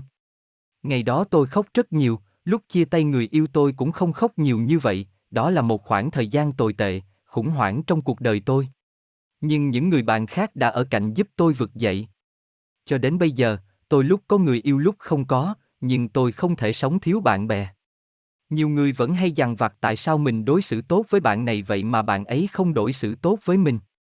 Bản thân tôi đã sống và nhận ra, tôi thường xuyên nhận được sự giúp đỡ của nhiều người, nhưng tôi lại không bao giờ có cơ hội trả ơn lại họ, ngược lại tôi vẫn thường xuyên giúp đỡ những người khác, và chưa bao giờ những người ấy có thể giúp lại được tôi điều gì. Cuộc sống sẽ có cách bù trừ riêng của nó, vậy nên đừng quá so đo, việc của chúng mình là cứ cố gắng sống tử tế với nhau. Nhất là bạn bè. Đừng cố gắng làm tổn thương nhau. Tôi không thích cách người ta cố gắng luận tội để làm tổn thương nhau mỗi khi có mâu thuẫn. Tôi cho rằng trong một mối quan hệ, chuyện ai đúng ai sai không phải là điều cần bận tâm. Điều cần bận tâm là hãy nghĩ xem rút cuộc mối quan hệ ấy có thật sự quan trọng với mình không. Người ta có thể đối xử tốt với nhau ở một thời điểm nào đó, và điều đó cũng không có nghĩa là người ta sẽ tiếp tục hoặc có trách nhiệm phải tiếp tục tốt với nhau suốt đời. Vậy nên đừng buồn, đừng tổn thương. Nếu như người ta quay lưng lại với mình, thì hãy cười để trân trọng những tốt đẹp đã qua, đừng cố níu kéo. Còn nếu như quá khứ họ từng tốt với ta, nhưng hiện tại họ lại làm ta tổn thương, thì cứ đơn giản coi như ta và họ đã sòng phan, chẳng ai nợ ai, thênh thang mà tiễn nhau đi như hai người dưng. Vậy thôi. Oán trách sẽ làm ta đau đớn, một khi họ đã bỏ ta đi, thì chẳng sức đâu mà quan tâm xem ta đang nghĩ gì. Người yêu cũng vậy, người tình cũng thế, và bạn bè cũng chẳng ngoại lệ. Bạn tri kỷ Liệu trong cuộc đời mỗi con người có nổi mấy người bạn có thể cùng mình đi qua những nốt trầm? Cuộc sống nhiều khi hư vô nhưng sự tồn tại của bạn bè là sự hiện hữu chân thành nhất mà ta có thể cảm nhận thấy. Thanh là đứa bạn tôi quen trên mạng, chúng tôi làm bạn với nhau trên mạng, nói chuyện với nhau trên mạng, nó ở trời Nam tôi ở phương Bắc, tới tận hai năm sau mới có điều kiện gặp nhau. Lần đầu tiên gặp mặt, hai đứa nhào tới ôm nhau, xúc động rưng rưng chẳng nói thành lời. Tôi nghe dân mạng truyền tai nhau một nghiên cứu mới nào đó của tâm lý học, họ bảo, nếu chúng ta có một mối quan hệ bạn bè với một người nào đó kéo dài hơn 7 năm, thì mối quan hệ ấy sẽ kéo dài suốt phần đời còn lại.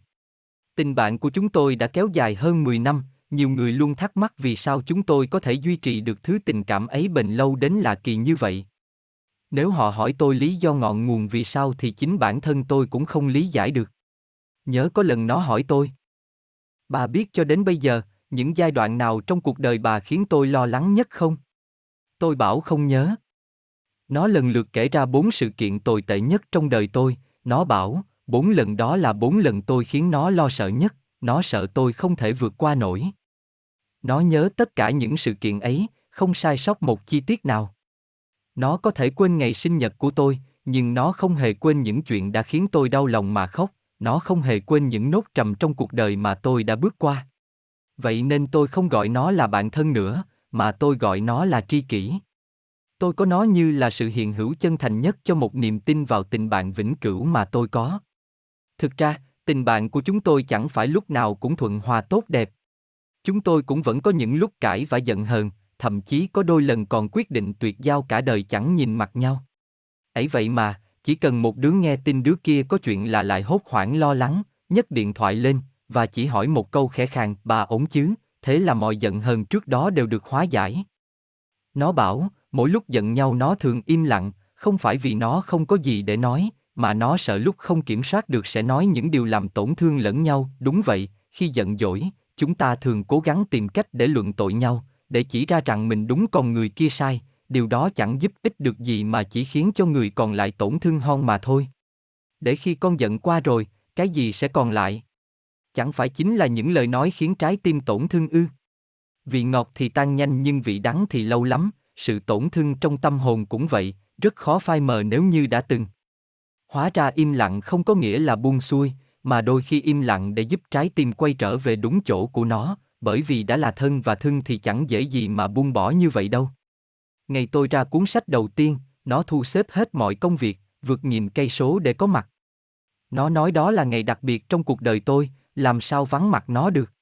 Buổi ra mắt sách, tôi có quá nhiều khách khứa bạn bè lu bu đủ chuyện, nó thay mặt tôi chạy đi chạy lại lấy nước cho người này, tiếp đón người kia. Tôi chụp ảnh với đủ các khách mời bạn bè tới dự, mà cuối cùng quên không chụp ảnh cùng nó. Mấy hôm sau về nhà xem lại ảnh, tôi thấy duy nhất một bức ảnh chụp có nó. Nó ngồi ở một góc xa, mồ hôi vẫn còn vương trên trán, mắt nó hướng về phía sân khấu, nơi tôi đang ở đó, đôi mắt ánh lên nụ cười lặng lẽ, ấm áp và chân thành. Nụ cười biểu đạt rằng nó cũng đang vui, đang hạnh phúc khi nhìn thấy tôi thành công. Hóa ra tôi ở trong tim nó như một lẽ tự nhiên, như một phần máu thịt của nó. Hóa ra một tình bạn tri kỷ là như vậy, là không cần phải quá phô trương ồn ào, chỉ cần luôn có nhau ở trong tim. Không phải ai sống ở đời cũng có thể may mắn tìm được cho mình một người bạn tri kỷ, để cho dù giận hờn đến bao nhiêu lần, cũng vẫn tìm cách quay về bên nhau, vì tình bạn đã không còn là tình bạn nữa, mà tình bạn đã hóa thành tình thân. Vì tình gì cũng có thể buông bỏ được, chỉ có tình thân là không bao giờ. Bạn chung đường. Có một dạo rõ ràng mình chỉ thích mặc quần bò rách te tua, mình chán ghét những chiếc quần Âu già nua cũ kỹ, ấy thế mà bỗng dưng một ngày mình lại nhận ra chiếc quần bò rách te tu kia trông thật dở ho yên ngốc nghếch, mình xỏ lên người chiếc quần Âu, rồi ngắm nhìn mình trong gương, mỉm cười thật hài lòng vì thấy hình như mình đã thực sự trưởng thành. Ừ. Đúng rồi, mình sẽ đổi thay theo từng ngày, và ngay cả con đường mình đi cũng sẽ thay đổi, chẳng bao giờ mình đi mãi trên một con đường. Trong mỗi hành trình cuộc đời chúng mình đi, chúng mình sẽ gặp, sẽ làm quen, sẽ có thêm bạn bè. Nhưng điều đó không đồng nghĩa với việc mình sẽ cùng với họ tiếp tục đi chung suốt phần đời còn lại. Khi đi hết một đoạn đường cần phải đi, mình sẽ phải chuyển sang một đoạn đường mới, và đoạn đường ấy không giống như đoạn đường bạn bè mình định đi, bởi họ cũng cần rẽ sang một đoạn đường khác. Mỗi người vì mãi miết đi trên con đường của mình mà dần dần lãng quên nhau. Đừng trách họ vô tâm, cũng đừng trách họ vô tình, trái tim và thời gian của mỗi người là có hạn, làm sao có thể chứa đựng một lúc bao nhiêu người, bao nhiêu mối bận tâm. Cũng đừng quan trọng việc đi cùng nhau được bao lâu, đừng bận tâm đến việc khi đường đi chung đã hết, ta còn có nhớ về nhau không?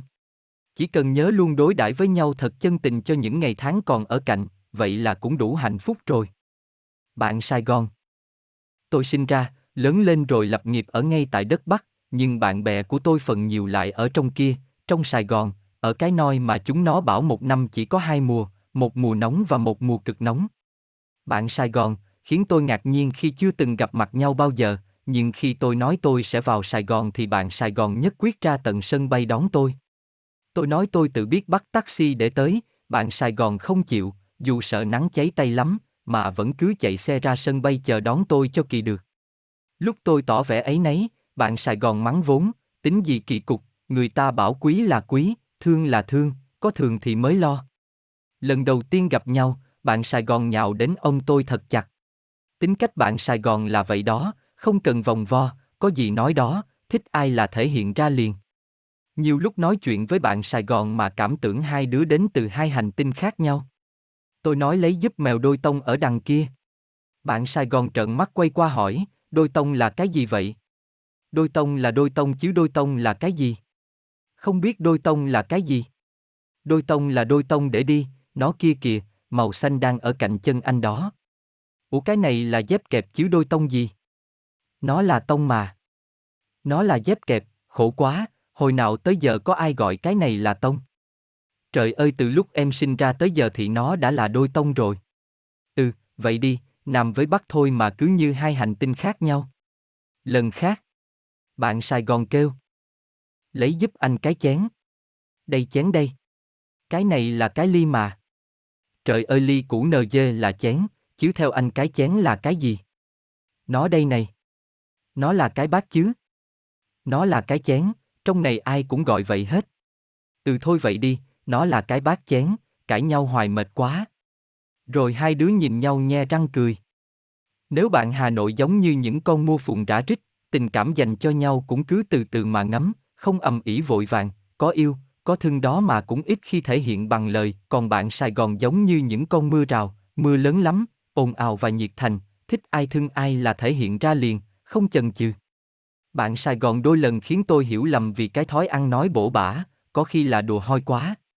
Nhưng tính cách bạn Sài Gòn là vậy, trước mặt bạn bè thân thương rồi, họ không thích phải giữ mình. Bạn Sài Gòn nói trước mặt bạn bè mình có sao cứ là mình như vậy, giấu giếm cho cho mệt. Lúc tôi trở về Hà Nội, bạn Sài Gòn ông tôi, nói, mai mốt buồn buồn lấy ai ra để mắng mỏ chọc cho tức, dẫn cho bây giờ. từ ở cạnh bạn Sài Gòn chẳng có thời gian nào để buồn hết. Mất đi một người bạn.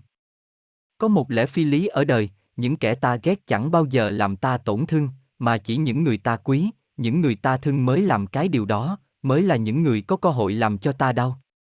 Và cũng là kỳ hon nữa, nếu người chẳng thân chẳng thương làm gì có lỗi với ta thì ta sẽ dễ dàng mà xí xóa. Nhưng ngược lại, ai mà ta thân, ai mà ta thương, làm cho ta đau, thì ta chẳng dễ dàng gì tha thứ.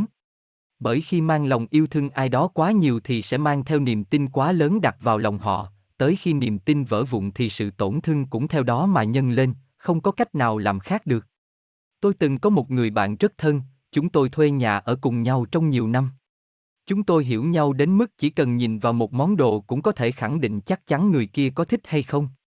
Khắp các con đường Hà Nội, no y nào tôi đến cũng đều có bàn chân nó đi cùng, đôi lúc bạn bè vẫn trêu, chúng tôi còn hon cả tình nhân của nhau. Một ngày tôi đang đi làm, nó gọi cho tôi, giọng nghẹn ngào thông báo, nó đã mắc một căn bệnh hiểm nghèo. Căn bệnh mà tôi luôn nghĩ, chắc chỉ có trên phim Hàn Quốc, thế mà giờ nó mắc bệnh đó. Tôi lao như điên tới bệnh viện, có lẽ suốt đời này tôi không quên được hình ảnh nó ngồi đon độc giữa hành lang hung hút của bệnh viện. Mặt nó trống rỗng, không cảm xúc, nhưng khi nhìn thấy tôi, nó đưa tay ôm tôi, rồi hòa khóc nức nở. Chân tôi cũng muốn khuỵu xuống, vạn lần tôi không muốn tin đây là sự thật. Nhiều ngày sau đó tôi cứ cố tỏ ra bình thản lạc quan để động viên nó. Nhưng sau lưng nó, tôi lại khóc. Tôi lên chùa xin với Phật hãy lấy bớt tuổi thọ của tôi, để chia cho nó, để nó được tiếp tục sống. Thời gian nó điều trị, ngày nào tôi cũng ở trong bệnh viện, dù chẳng để làm gì, nhưng tôi vẫn muốn để nó nhìn thấy tôi, để nó biết tôi luôn bên cạnh nó. Căn bệnh của nó không chữa được dứt điểm, nhưng nhờ phát hiện sớm, cùng với sự điều trị tích cực, nó cũng có thể ổn định sức khỏe. Trong lúc khó khăn bão tố nhất, chúng tôi đã ở bên nhau như thế, nắm chặt tay nhau như thế. ấy vậy mà lúc trời yên biển lặng, chúng tôi lại không thể vượt qua được cái tôi của chính mình, để tiếp tục nắm chặt tay nhau. Sau này ngẫm lại, tôi mới thấy bão tố to đến nhường nào cũng không đáng sợ bằng một cái tôi quá ích kỷ. Giữa chúng tôi xảy ra bất đồng vì một chuyện vốn dĩ là chẳng đáng gì. Vậy nhưng cả hai đứa lại đặt cái tôi của mình lên quá cao, lên cao tất thảy mọi thứ. Tôi không chịu nhượng bộ nó, vì tôi nghĩ nếu nó thực sự coi trọng mình thì sẽ hành sự khác đi, còn nó vẫn quyết định làm theo ý mình tới cùng. Chúng tôi tiếp tục cãi vã, tôi nói nếu vậy tôi sẽ chuyển đi, nó nói gọn một câu tôi muốn đi đâu thì đi, nó chẳng quan tâm. Câu nói đó giống như mũi dao đâm vào tôi, giống như bạn quá yêu thương một người, và một ngày kia, bạn phát hiện ra, bạn không hề tồn tại trong trái tim người đó. Tôi tự thấy lòng tự trọng của mình bị tổn thương, tự thấy mình ngu ngốc, khi từng nghĩ nó là người thân của mình. Tôi rời khỏi căn hộ chúng tôi thuê chung, mang theo đồ đạc, mang theo nỗi đau, mang theo sự tổn thương không cứu vãn nổi, và mang theo một cái tôi cao ngút trời của mình cùng ra đi. Một thời gian sau đó, cả hai chúng tôi đều cảm thấy hối tiếc vì đã đánh mất đi tình bạn quý giá bao năm mới có được. Thế nên cả tôi và nó cùng cố gắng để hàn gắn lại. Nhưng cho dù cố gắng thế nào đi chăng nữa, chúng tôi cũng không thể nào lấy lại được vị trí trong lòng nhau như trước kia đã từng. Bởi dù chúng tôi đã bỏ qua chuyện cũ, nhưng cảm giác đau đớn vẫn còn tồn tại đâu đó trong trái tim. Chỉ là nếu như ngày đó tôi có thể đứng ở vị trí của nó để hiểu vì sao nó nhất quyết phải làm vậy thì tốt biết bao. Hoặc là nó có thể đứng ở vị trí của tôi để hiểu tôi đau đến mức nào thì có lẽ nó cũng đã không làm như vậy. Có thể chúng tôi đã không phải đối mặt với một cái hố sâu ngăn cách như bây giờ. Khi chúng tôi làm tổn thương nhau, cũng là lúc chúng tôi nhận ra mình mới là người đau nhiều nhất. Hai chữ thứ tha nói thì dễ mà làm thì sao khó khăn đến thế. Và đến bây giờ tôi vẫn chưa thể học cách thứ tha cho một người từng rất thân thương. Mất đi một người bạn thân, tôi thấy giống như mình mất đi rất nhiều thói quen mà mình từng rất yêu thích. Bơ đi mà sống. Phần 4, tôi chọn lạc quan. Cuộc sống vốn dĩ có đầy đủ cả sân si, cả điều tốt điều xấu, vui và không vui. Chúng ta lạc quan không phải là khi chúng ta luôn nghĩ tất cả mọi việc ở trên cõi đời đều tốt đẹp, mà chúng ta lạc quan khi chúng ta biết chấp nhận một thực tại rằng không phải mọi thứ ở trên đời đều tốt đẹp. Gái ngoan thì mới được yêu thương. Người ta bảo, chỉ những cô gái ngoan thì mới được yêu thương. Tôi thì ngược lại, tôi hy vọng đàn bà con gái trên thế giới này đừng ai phấn đấu để trở thành gái ngoan. Đàn bà cứ hư miễn là đừng hỏng. Đàn bà bản lĩnh biết chơi thì phải biết dừng.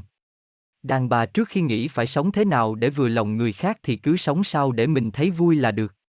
Đàn bà trước khi nghĩ sẽ hy sinh cho người khác, sống vì người khác, thì cần nghĩ xem sống thế nào cho trọn vẹn với cuộc đời mình là được. Đàn bà coi cái tôi của mình là nhất thì người khác cũng sẽ như vậy. Thế nên đàn bà biết tôn trọng mình nhưng cũng hãy biết tôn trọng người khác. Tôi không phải gái ngoan. Tôi tự nhận mình là gái hư, và cũng tự hào là mình không hỏng. Tôi biết hút thuốc, biết uống rượu, ba lớn ba nhỏ gì tôi cũng tới, tôi có vài hình xăm trên người, tôi biết chửi nhau, và cũng sẵn sàng chửi nhau với những kẻ chẳng ra gì.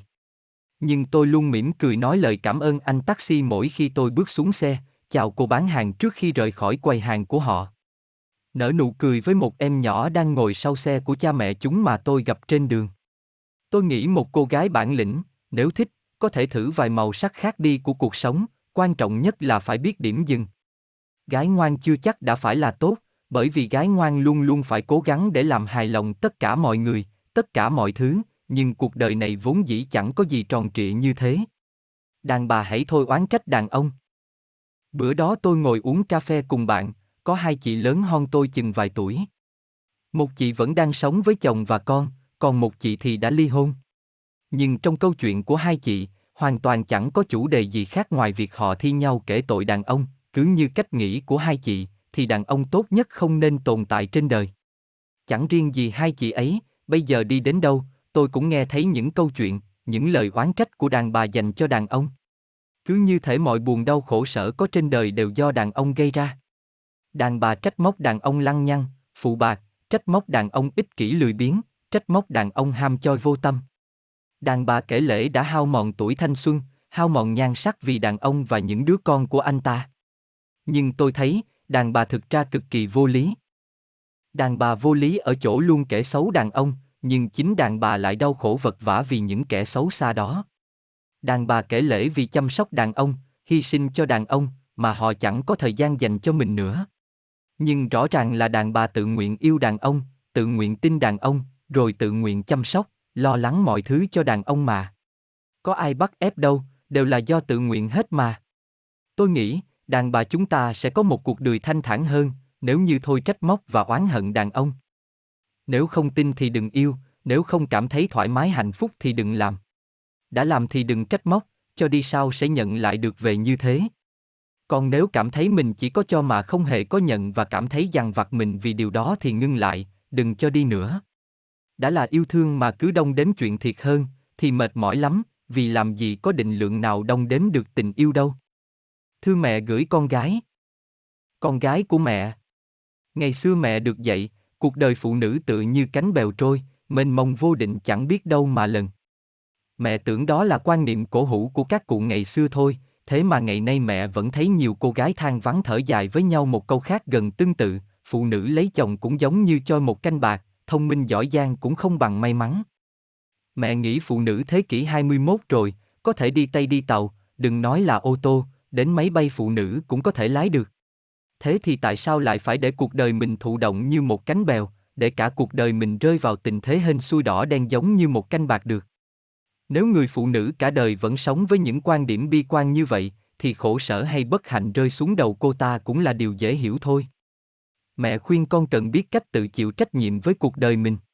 Hãy luôn chủ động với nó, và hơn hết đừng bao giờ sống tầm gửi vào ai, con muốn có thứ gì, hãy tự cố gắng để đạt được.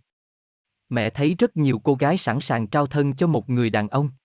Để rồi lúc xảy ra chuyện liền qua ra bắt người đàn ông đó phải chịu trách nhiệm. Đàn ông không chịu trách nhiệm thì lưu loa chửi bới họ là đồ sở khanh là đồ vô trách nhiệm.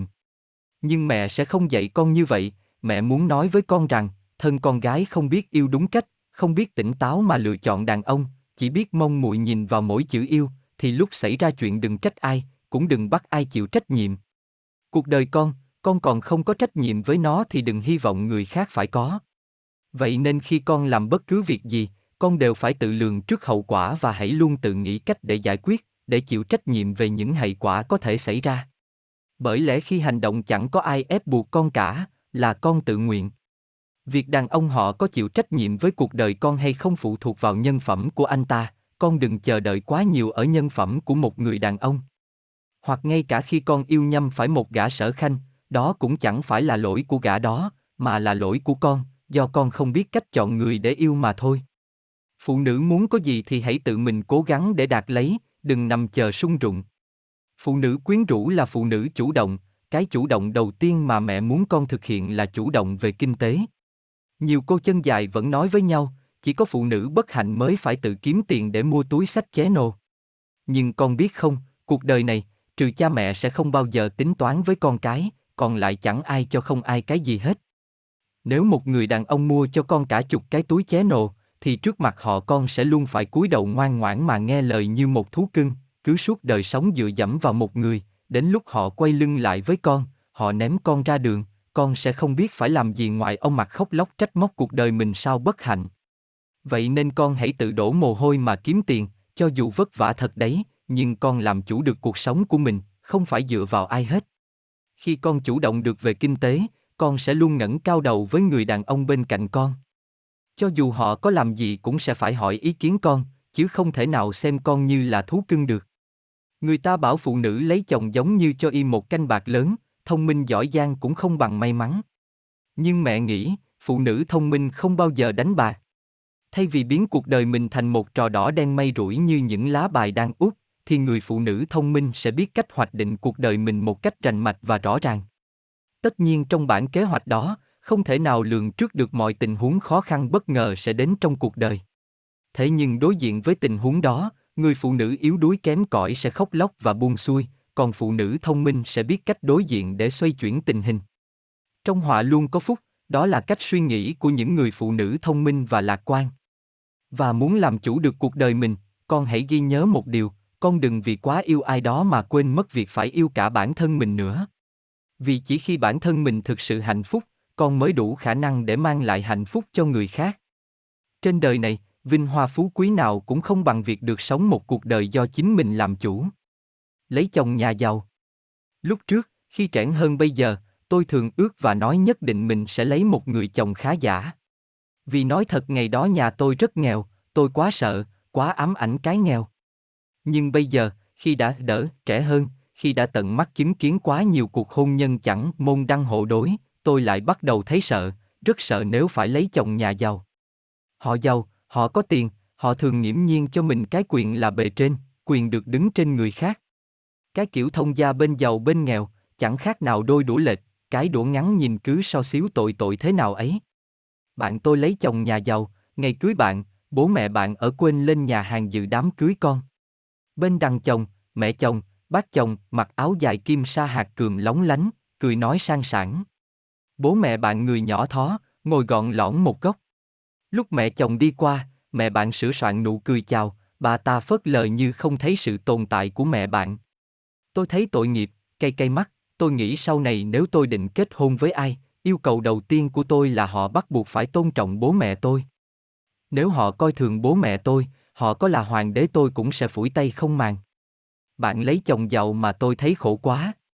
Ngày cưới người ta phải cười mà nước mắt bạn, nước mắt mẹ bạn lại ro y xuống nhiều quá. Có đáng không bạn? Tiền có thể mua được hạnh phúc, nhưng phải là tiền do mình làm ra, tạo dựng nên. Nếu muốn lấy chồng nhà giàu, thì trước hết bạn cũng hãy thật giàu. Nếu không, mang phận nghèo hèn mà bước chân vào nhà người ta đắng lắm. Đàn bà trong cuộc nói chuyện với bạn, tôi nói, sau cùng đàn bà vẫn là đàn bà. Họ mạnh mẽ cỡ nào, thì họ vẫn chỉ là phận nữ nhi yếu đuối. Sau những đổ vỡ, đàn ông thường có thể mạnh mẽ để quên đi, có thể ký ức và vết thương lòng của đàn ông sẽ nhanh chóng được xóa mờ bởi công việc, bởi chiến hữu, bởi người mới. Nhưng đàn bà, dù có bao nhiêu váy áo đẹp, túi hiệu xinh, nước hoa thông ngào ngạt, sau cùng, khi đối diện với chính mình, họ có thể sẽ vẫn quá đau lòng, quá tổn thương mà roi lệ. Thế mới nói đàn bà có thể bỏ qua để bước qua, nhưng tuyệt đối họ không bao giờ quên. Ngày trước tôi thường hay có tính hon thua với người đến trước, hoặc người đến sau của bạn trai, hoặc bạn trai cũ. Nhưng lâu nay tôi không còn có thói quen đó, tôi luôn tự hỏi người đàn bà kia rút cuộc đã đau lòng, đã tổn thương thế nào, sau một chuyện tình cảm tan vỡ. Đàn bà thường hay so bì nhau về nhan sắc, về quần áo, về độ sanh điệu, nhưng có một thứ mà chúng ta chưa từng nhìn ra, đó là rút cuộc chúng ta ai là người tổn thương hon ai. Thôi thì nhắc nhau rằng, đàn ông có thể đến có thể đi, nhưng mình là duy nhất. Đừng đố kỵ, hơn thua nhau bởi một người đàn ông. Mình là duy nhất, không ai hơn cũng chẳng ai kém mình cả. Ở mỗi giai đoạn trong cuộc đời, chúng ta chỉ có thể làm tốt nhất một vài việc. Vì thế đừng quá vội vàng, đừng quá nôn nóng với những việc chưa tới, cứ làm tốt nhất những việc ở trước mắt đã. Chúng ta phải thay đổi để lớn lên. Có những thứ tưởng không bao giờ thay đổi, nhưng theo thời gian đều có thể thay đổi. Tôi tin rằng ai rồi cũng sẽ thay đổi, chúng mình chắc chắn không bao giờ mãi mãi giống như bây giờ. Cách đây vài năm, mỗi khi đi tiệc tôi luôn thích mặc mini juice, tôi yêu thích chúng vì trong chúng thật quyến rũ, chúng tôn lên đôi chân dài thẳng tắp của tôi, bởi suy cho cùng trên cơ thể tôi chỉ có duy nhất đôi chân đẹp là lợi thế. Ấy vậy mà bây giờ, trong tủ đồ của tôi, những chiếc mini jeep không còn là ưu tiên số một nữa. Thậm chí rất hiếm khi tôi mặc đến chúng. Có một khoảng thời gian tuần nào tôi cũng đi ba choi, tôi thích cái không khí ồn ào náo nhiệt của ba, tôi cùng đám bạn nhảy nhót say mê, cho tới khi mệt lử mới quay về nhà. Thế rồi thời gian trôi đi, như bây giờ, tôi ngỡ ngàng nhận ra tôi đã thay đổi từ lúc nào mà bản thân cũng không thể ý thức được. Tôi không còn thích đi ba để nhảy múa hò hét nữa, thỉnh thoảng tôi vẫn đến những nơi đó, nhưng chọn một góc khuất nhất, chỉ để uống rượu, và yên lặng ngắm nhìn những người trẻ nhảy nhót, tôi thấy lại hình ảnh của mình vài năm trước đây. Hóa ra cứ đến một cái ngưỡng nào đó, tôi hay bạn, chúng mình đều sẽ tự nhiên thay đổi như vậy. Vì chúng mình không còn là những người trẻ đơn thuần nữa, chúng mình là những người trẻ đã lớn, đã trưởng thành. Lúc còn trẻ chúng mình luôn đặt cái tôi của bản thân lên rất cao, chúng mình nghĩ cái tôi của bản thân là sự thiêng liêng bất khả xâm phạm. Nhưng khi trưởng thành rồi chúng mình mới biết, cái tôi đúng nghĩa phải là cái tôi được đặt ở ngang bằng và dung hòa với tất thảy. Lúc còn trẻ chúng mình cho rằng, thắng được người khác, khiến người khác sợ có nghĩa là chúng mình giỏi. Nhưng lớn rồi mới thấy giỏi là khiến người khác nể chứ không phải khiến người khác sợ. Lúc còn trẻ chúng mình luôn nghĩ nếu bản thân có gì là phải sâu ra cho người ta thấy. Lớn rồi mới biết càng những thứ mình có càng nên giữ riêng lại cho mình, nếu ai muốn thấy, hãy để người ta đi tìm. Khi còn trẻ, ai cũng thích vui cho y ồn ào, thích thể hiện, thích chứng tỏ mình bằng những thứ bắt mắt, có lẽ đó là do lòng nhiệt thành của tuổi trẻ, chẳng có gì đáng trách cả. Nếu hỏi tôi có từng hối hận về một khoảng thời gian nào đó đã qua trong quãng đời tuổi trẻ của mình hay không? Thì câu trả lời là không, nếu quay lại, tôi vẫn choi, vẫn sống như vậy. Tôi quan niệm tuổi trẻ không phải lúc nào cũng cứ phải nỗ lực, cố gắng, với quyết tâm, ý chí này nọ. Cứ cho tuổi trẻ có những lúc được bồng bột, được dại khờ. Bởi có đôi khi sự trưởng thành của tuổi trẻ được tạo nên từ sau những bồng bột, những dại khờ ấy. Hoặc ngược lại, nếu ai đó hỏi tôi, có khi nào tôi ước sẽ trẻ lại vài tuổi để làm được nhiều việc 110, 11 nữa hay không? Hoặc có ước muốn kéo dài thời gian tuổi trẻ? Tôi trả lời, vĩnh viễn là không. Bởi tôi biết những gì tôi đã tạo dựng được là nhờ tôi đã đi qua những năm tháng tuổi trẻ để trưởng thành, mỗi thứ đến với tôi trong cuộc đời này đều cần có thời điểm, không bước đi, không tự trải qua thì làm sao có. Sống một cuộc đời tử tế. Tôi quan niệm, sống ở đời không làm được điều gì tốt đẹp cho người khác thì cũng không sao, nhưng tuyệt đối đừng bao giờ làm điều gì tà ác, tuyệt đối không được gieo khẩu nghiệp. Muốn sống cuộc đời hạnh phúc thì phải để tâm mình được an vui, tâm an vui, mọi sự sẽ suôn sẻ. Đừng bao giờ tự làm mình xấu xí đi bằng việc đi nói xấu một người khác. Tôi luôn nhắc mình phải đối đáp với người đời bằng sự tử tế, bởi tôi tin rằng, chỉ khi tôi cho đi sự tử tế, thì tôi cũng mới có cơ hội đón nhận sự tử tế. Trong một vài trường hợp, cho dù tôi đã tử tế nhưng người ta lại mang sự giả dối ra để đối đáp với tôi, thì tôi vẫn dặn mình cứ kệ họ đi, hãy cứ tiếp tục mang sự tử tế mà mình có để đối đáp với họ. Bởi với những người như vậy, có lẽ họ thừa sự giả dối, họ không cần phải học nữa, nhưng sự tử tế thì họ cần phải học. Tôi cũng sẽ không bao giờ, vì vài người đối xử không tử tế với mình mà mất niềm tin vào những người còn lại. Bởi vì sống mà mất đi niềm tin, thì cho dù sống giữa bao nhiêu người, cũng giống như là đang sống ở hoang đảo mà thôi, sẽ cô đơn lắm. Sống một cuộc đời lạc quan. Hôm đó trời mưa to, tôi phải gọi rất lâu mới có taxi để về nhà. Lúc mở cửa vào trong xe, thấy cậu lái xe đang hát bài Hà Nội mùa này vắng những con mưa, nhìn ra bên ngoài trời thấy mưa rơi mỗi lúc một nặng hạt, song lắng nghe cậu tài xế hát, tôi bỗng nhiên cảm thấy yêu cái trời mưa này một cách lạ thường. Cậu lái xe ngừng hát quay qua hỏi tôi. Chị về đâu ạ? À? Tôi nhanh chóng đọc địa chỉ, cậu tài xế mỉm cười rồi tiếp tục vừa lái xe vừa hát. Hát nốt bài hát đang hát dở, cậu tài xế quay ra cười hi hi bảo tôi. Chị nghe em hát đừng cười nhé. Em quen rồi, lúc chạy xe không hát thì buồn lắm. Không sao, bạn cứ hát đi. Tôi mỉm cười trả lời cậu. Thế giờ chị thích nghe bài nào để em hát tặng chị một bài? À thì bạn hát bài nào cũng được. Vâng thế chị tóc ngắn để em hát tặng chị bài tóc ngắn dễ thương. Tôi chưa kịp trả lời có đồng ý hay không, cậu ấy đã cất giọng hát của mình. Tôi yên lặng lắng nghe cậu ấy hát, mặc dù giọng cậu ấy không thua kém chai en là mấy, nhưng tôi vẫn thấy rất thú vị, tôi thậm chí còn lẩm nhẩm hát cùng cậu ấy. Bên ngoài trời vẫn mưa rất to, đường thì tắc nghẽn, nhưng tôi thấy lòng thảnh tho y lạ thường. Cùng làm chung một việc giống nhau, nhưng có người thì thấy thú vị, có người lại luôn than phiền công việc quá tẻ nhạt, quá nhàm chán. Tôi nghĩ bản chất công việc nó vốn là như thế rồi, thú vị hay tẻ nhạt do suy nghĩ của mỗi người quyết định mà thôi. Nếu chúng mình học cách nhìn cuộc sống lạc quan, sẽ thấy mọi việc luôn diễn ra vui vẻ nhẹ nhàng. Nếu chúng mình nhìn mọi thứ với ánh mắt chán nản và bi quan, mọi thứ đều trở thành bế tắc. Sống ở trên đời này, suy cho cùng, thái độ sẽ quyết định tất cả, buồn hay vui cũng do thái độ của mình ra. Cho dù người ngoài nói rằng mình đang có cuộc sống hạnh phúc mà bản thân mình không nghĩ vậy, thì mọi khổ hạnh cứ tự nhiên sẽ đổ lên đầu mà chẳng hiểu vì sao. Còn khi chúng mình suy nghĩ mọi chuyện lạc quan và tích cực thì cuộc sống cũng sẽ luôn dễ thương, đáng sống. Sống một cuộc đời hạnh phúc. Có lần nói chuyện với một người bạn, cô ấy bảo thực ra mèo không có sướng, mèo vất vả cực kỳ, nhưng là do mèo cứ tự nghĩ là mèo sướng nên mèo sướng thôi. Tôi gặp rất nhiều người, trong bất kỳ hoàn cảnh nào cũng than vãn, ví dụ trời nắng quá họ cũng than, trời mưa họ cũng than, trời không nắng không mưa họ lại than buồn tẻ. Tôi thì khác, ngay trong những lúc bế tắc nhất, tôi vẫn luôn cố gắng tìm ra cái gì may may để động viên mình.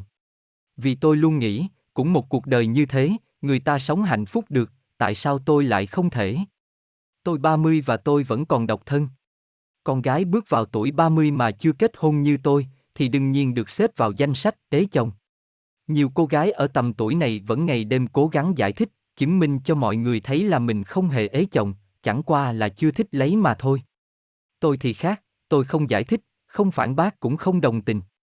Bởi tôi thấy cuộc sống của mình, lựa chọn của mình, quan trọng mình cảm thấy có hài lòng, có thực sự hạnh phúc với nó hay không, còn việc người khác nhìn vào và nghĩ ra sao, thì mắc mớ gì đâu. Tôi luôn dặn mình hãy sống cuộc đời hạnh phúc theo cách mình muốn chứ không phải hạnh phúc theo chuẩn mực mà người khác đặt ra cho mình. Với tôi mọi việc diễn ra cần đúng thời điểm, có khi là cùng một việc nhưng mỗi người sẽ giải quyết việc đó vào những thời điểm khác nhau, không phải cứ là thời điểm của mọi người thì nó cũng bắt buộc phải là thời điểm của mình. Với tôi kết hôn hay sống độc thân không quan trọng, quan trọng là chúng mình có đang sống một cuộc đời thực sự hạnh phúc hay không. Bơ đi mà sống. Trước đây tôi đã từng có một khoảng thời gian luôn sống và bận tâm xem mọi người nghĩ gì về mình. Tôi hay hỏi bạn bè và mọi người xung quanh, họ thấy tôi thế nào? Hoặc tôi đi hỏi người này rằng người kia nói gì về tôi, họ có yêu quý tôi không? Có nói xấu gì tôi sau lưng không? Mỗi lúc hỏi như thế, tôi đều nhận được một câu trả lời khác nhau. Mỗi người lại nói về tôi một kiểu. Có người bảo, chị thấy em tốt bụng, nhưng tính trẻ con, hiếu thắng nên dễ mất lòng người khác. Có đứa nói mày bị nhiều người ghét lắm, vì cái tính tinh vi tinh tướng, chúng nó bảo mày xấu thấy gớm mà lúc nào cũng tỏ vẻ mình là cái rốn vũ trụ. Nghe xong tôi thấy vừa buồn vừa tức, lại hậm hực với cả thế gian. Xong thậm chí còn thấy hoang mang nữa. Tệ hại hơn cả là có những lúc tôi luôn cố gắng, nỗ lực làm tất cả mọi thứ để hài lòng những người xung quanh, để không ai ghét tôi. Nhưng sự thật là không phải thế, có nhiều khi người ta ghét tôi vì tôi được người này người kia yêu quý. Kiểu như khi mà tôi được nhiều người yêu quý thì đồng nghĩa với việc là sẽ có người ghét điều đó. Cuộc đời về có bản là méo chứ không tròn. Nhưng đó là chuyện của tuổi trẻ, đúng là hồi ấy tôi cũng bồng bột và hiếu thắng, hay thích chứng tỏ mình. Lâu nay thì tôi sống khác rồi, tôi luôn sống theo kiểu tôi muốn gì, tôi thích gì, tôi nghĩ gì, thì tôi sẽ làm như thế. Tôi chẳng bao giờ hỏi người khác xem tôi mặc bộ quần áo này có đẹp không? Để kiểu tóc này có hợp không? Đi đôi giày này có xinh không? Tôi tự nhìn ngắm mình trong gương và tự quyết định về mọi thứ tôi mang trên người.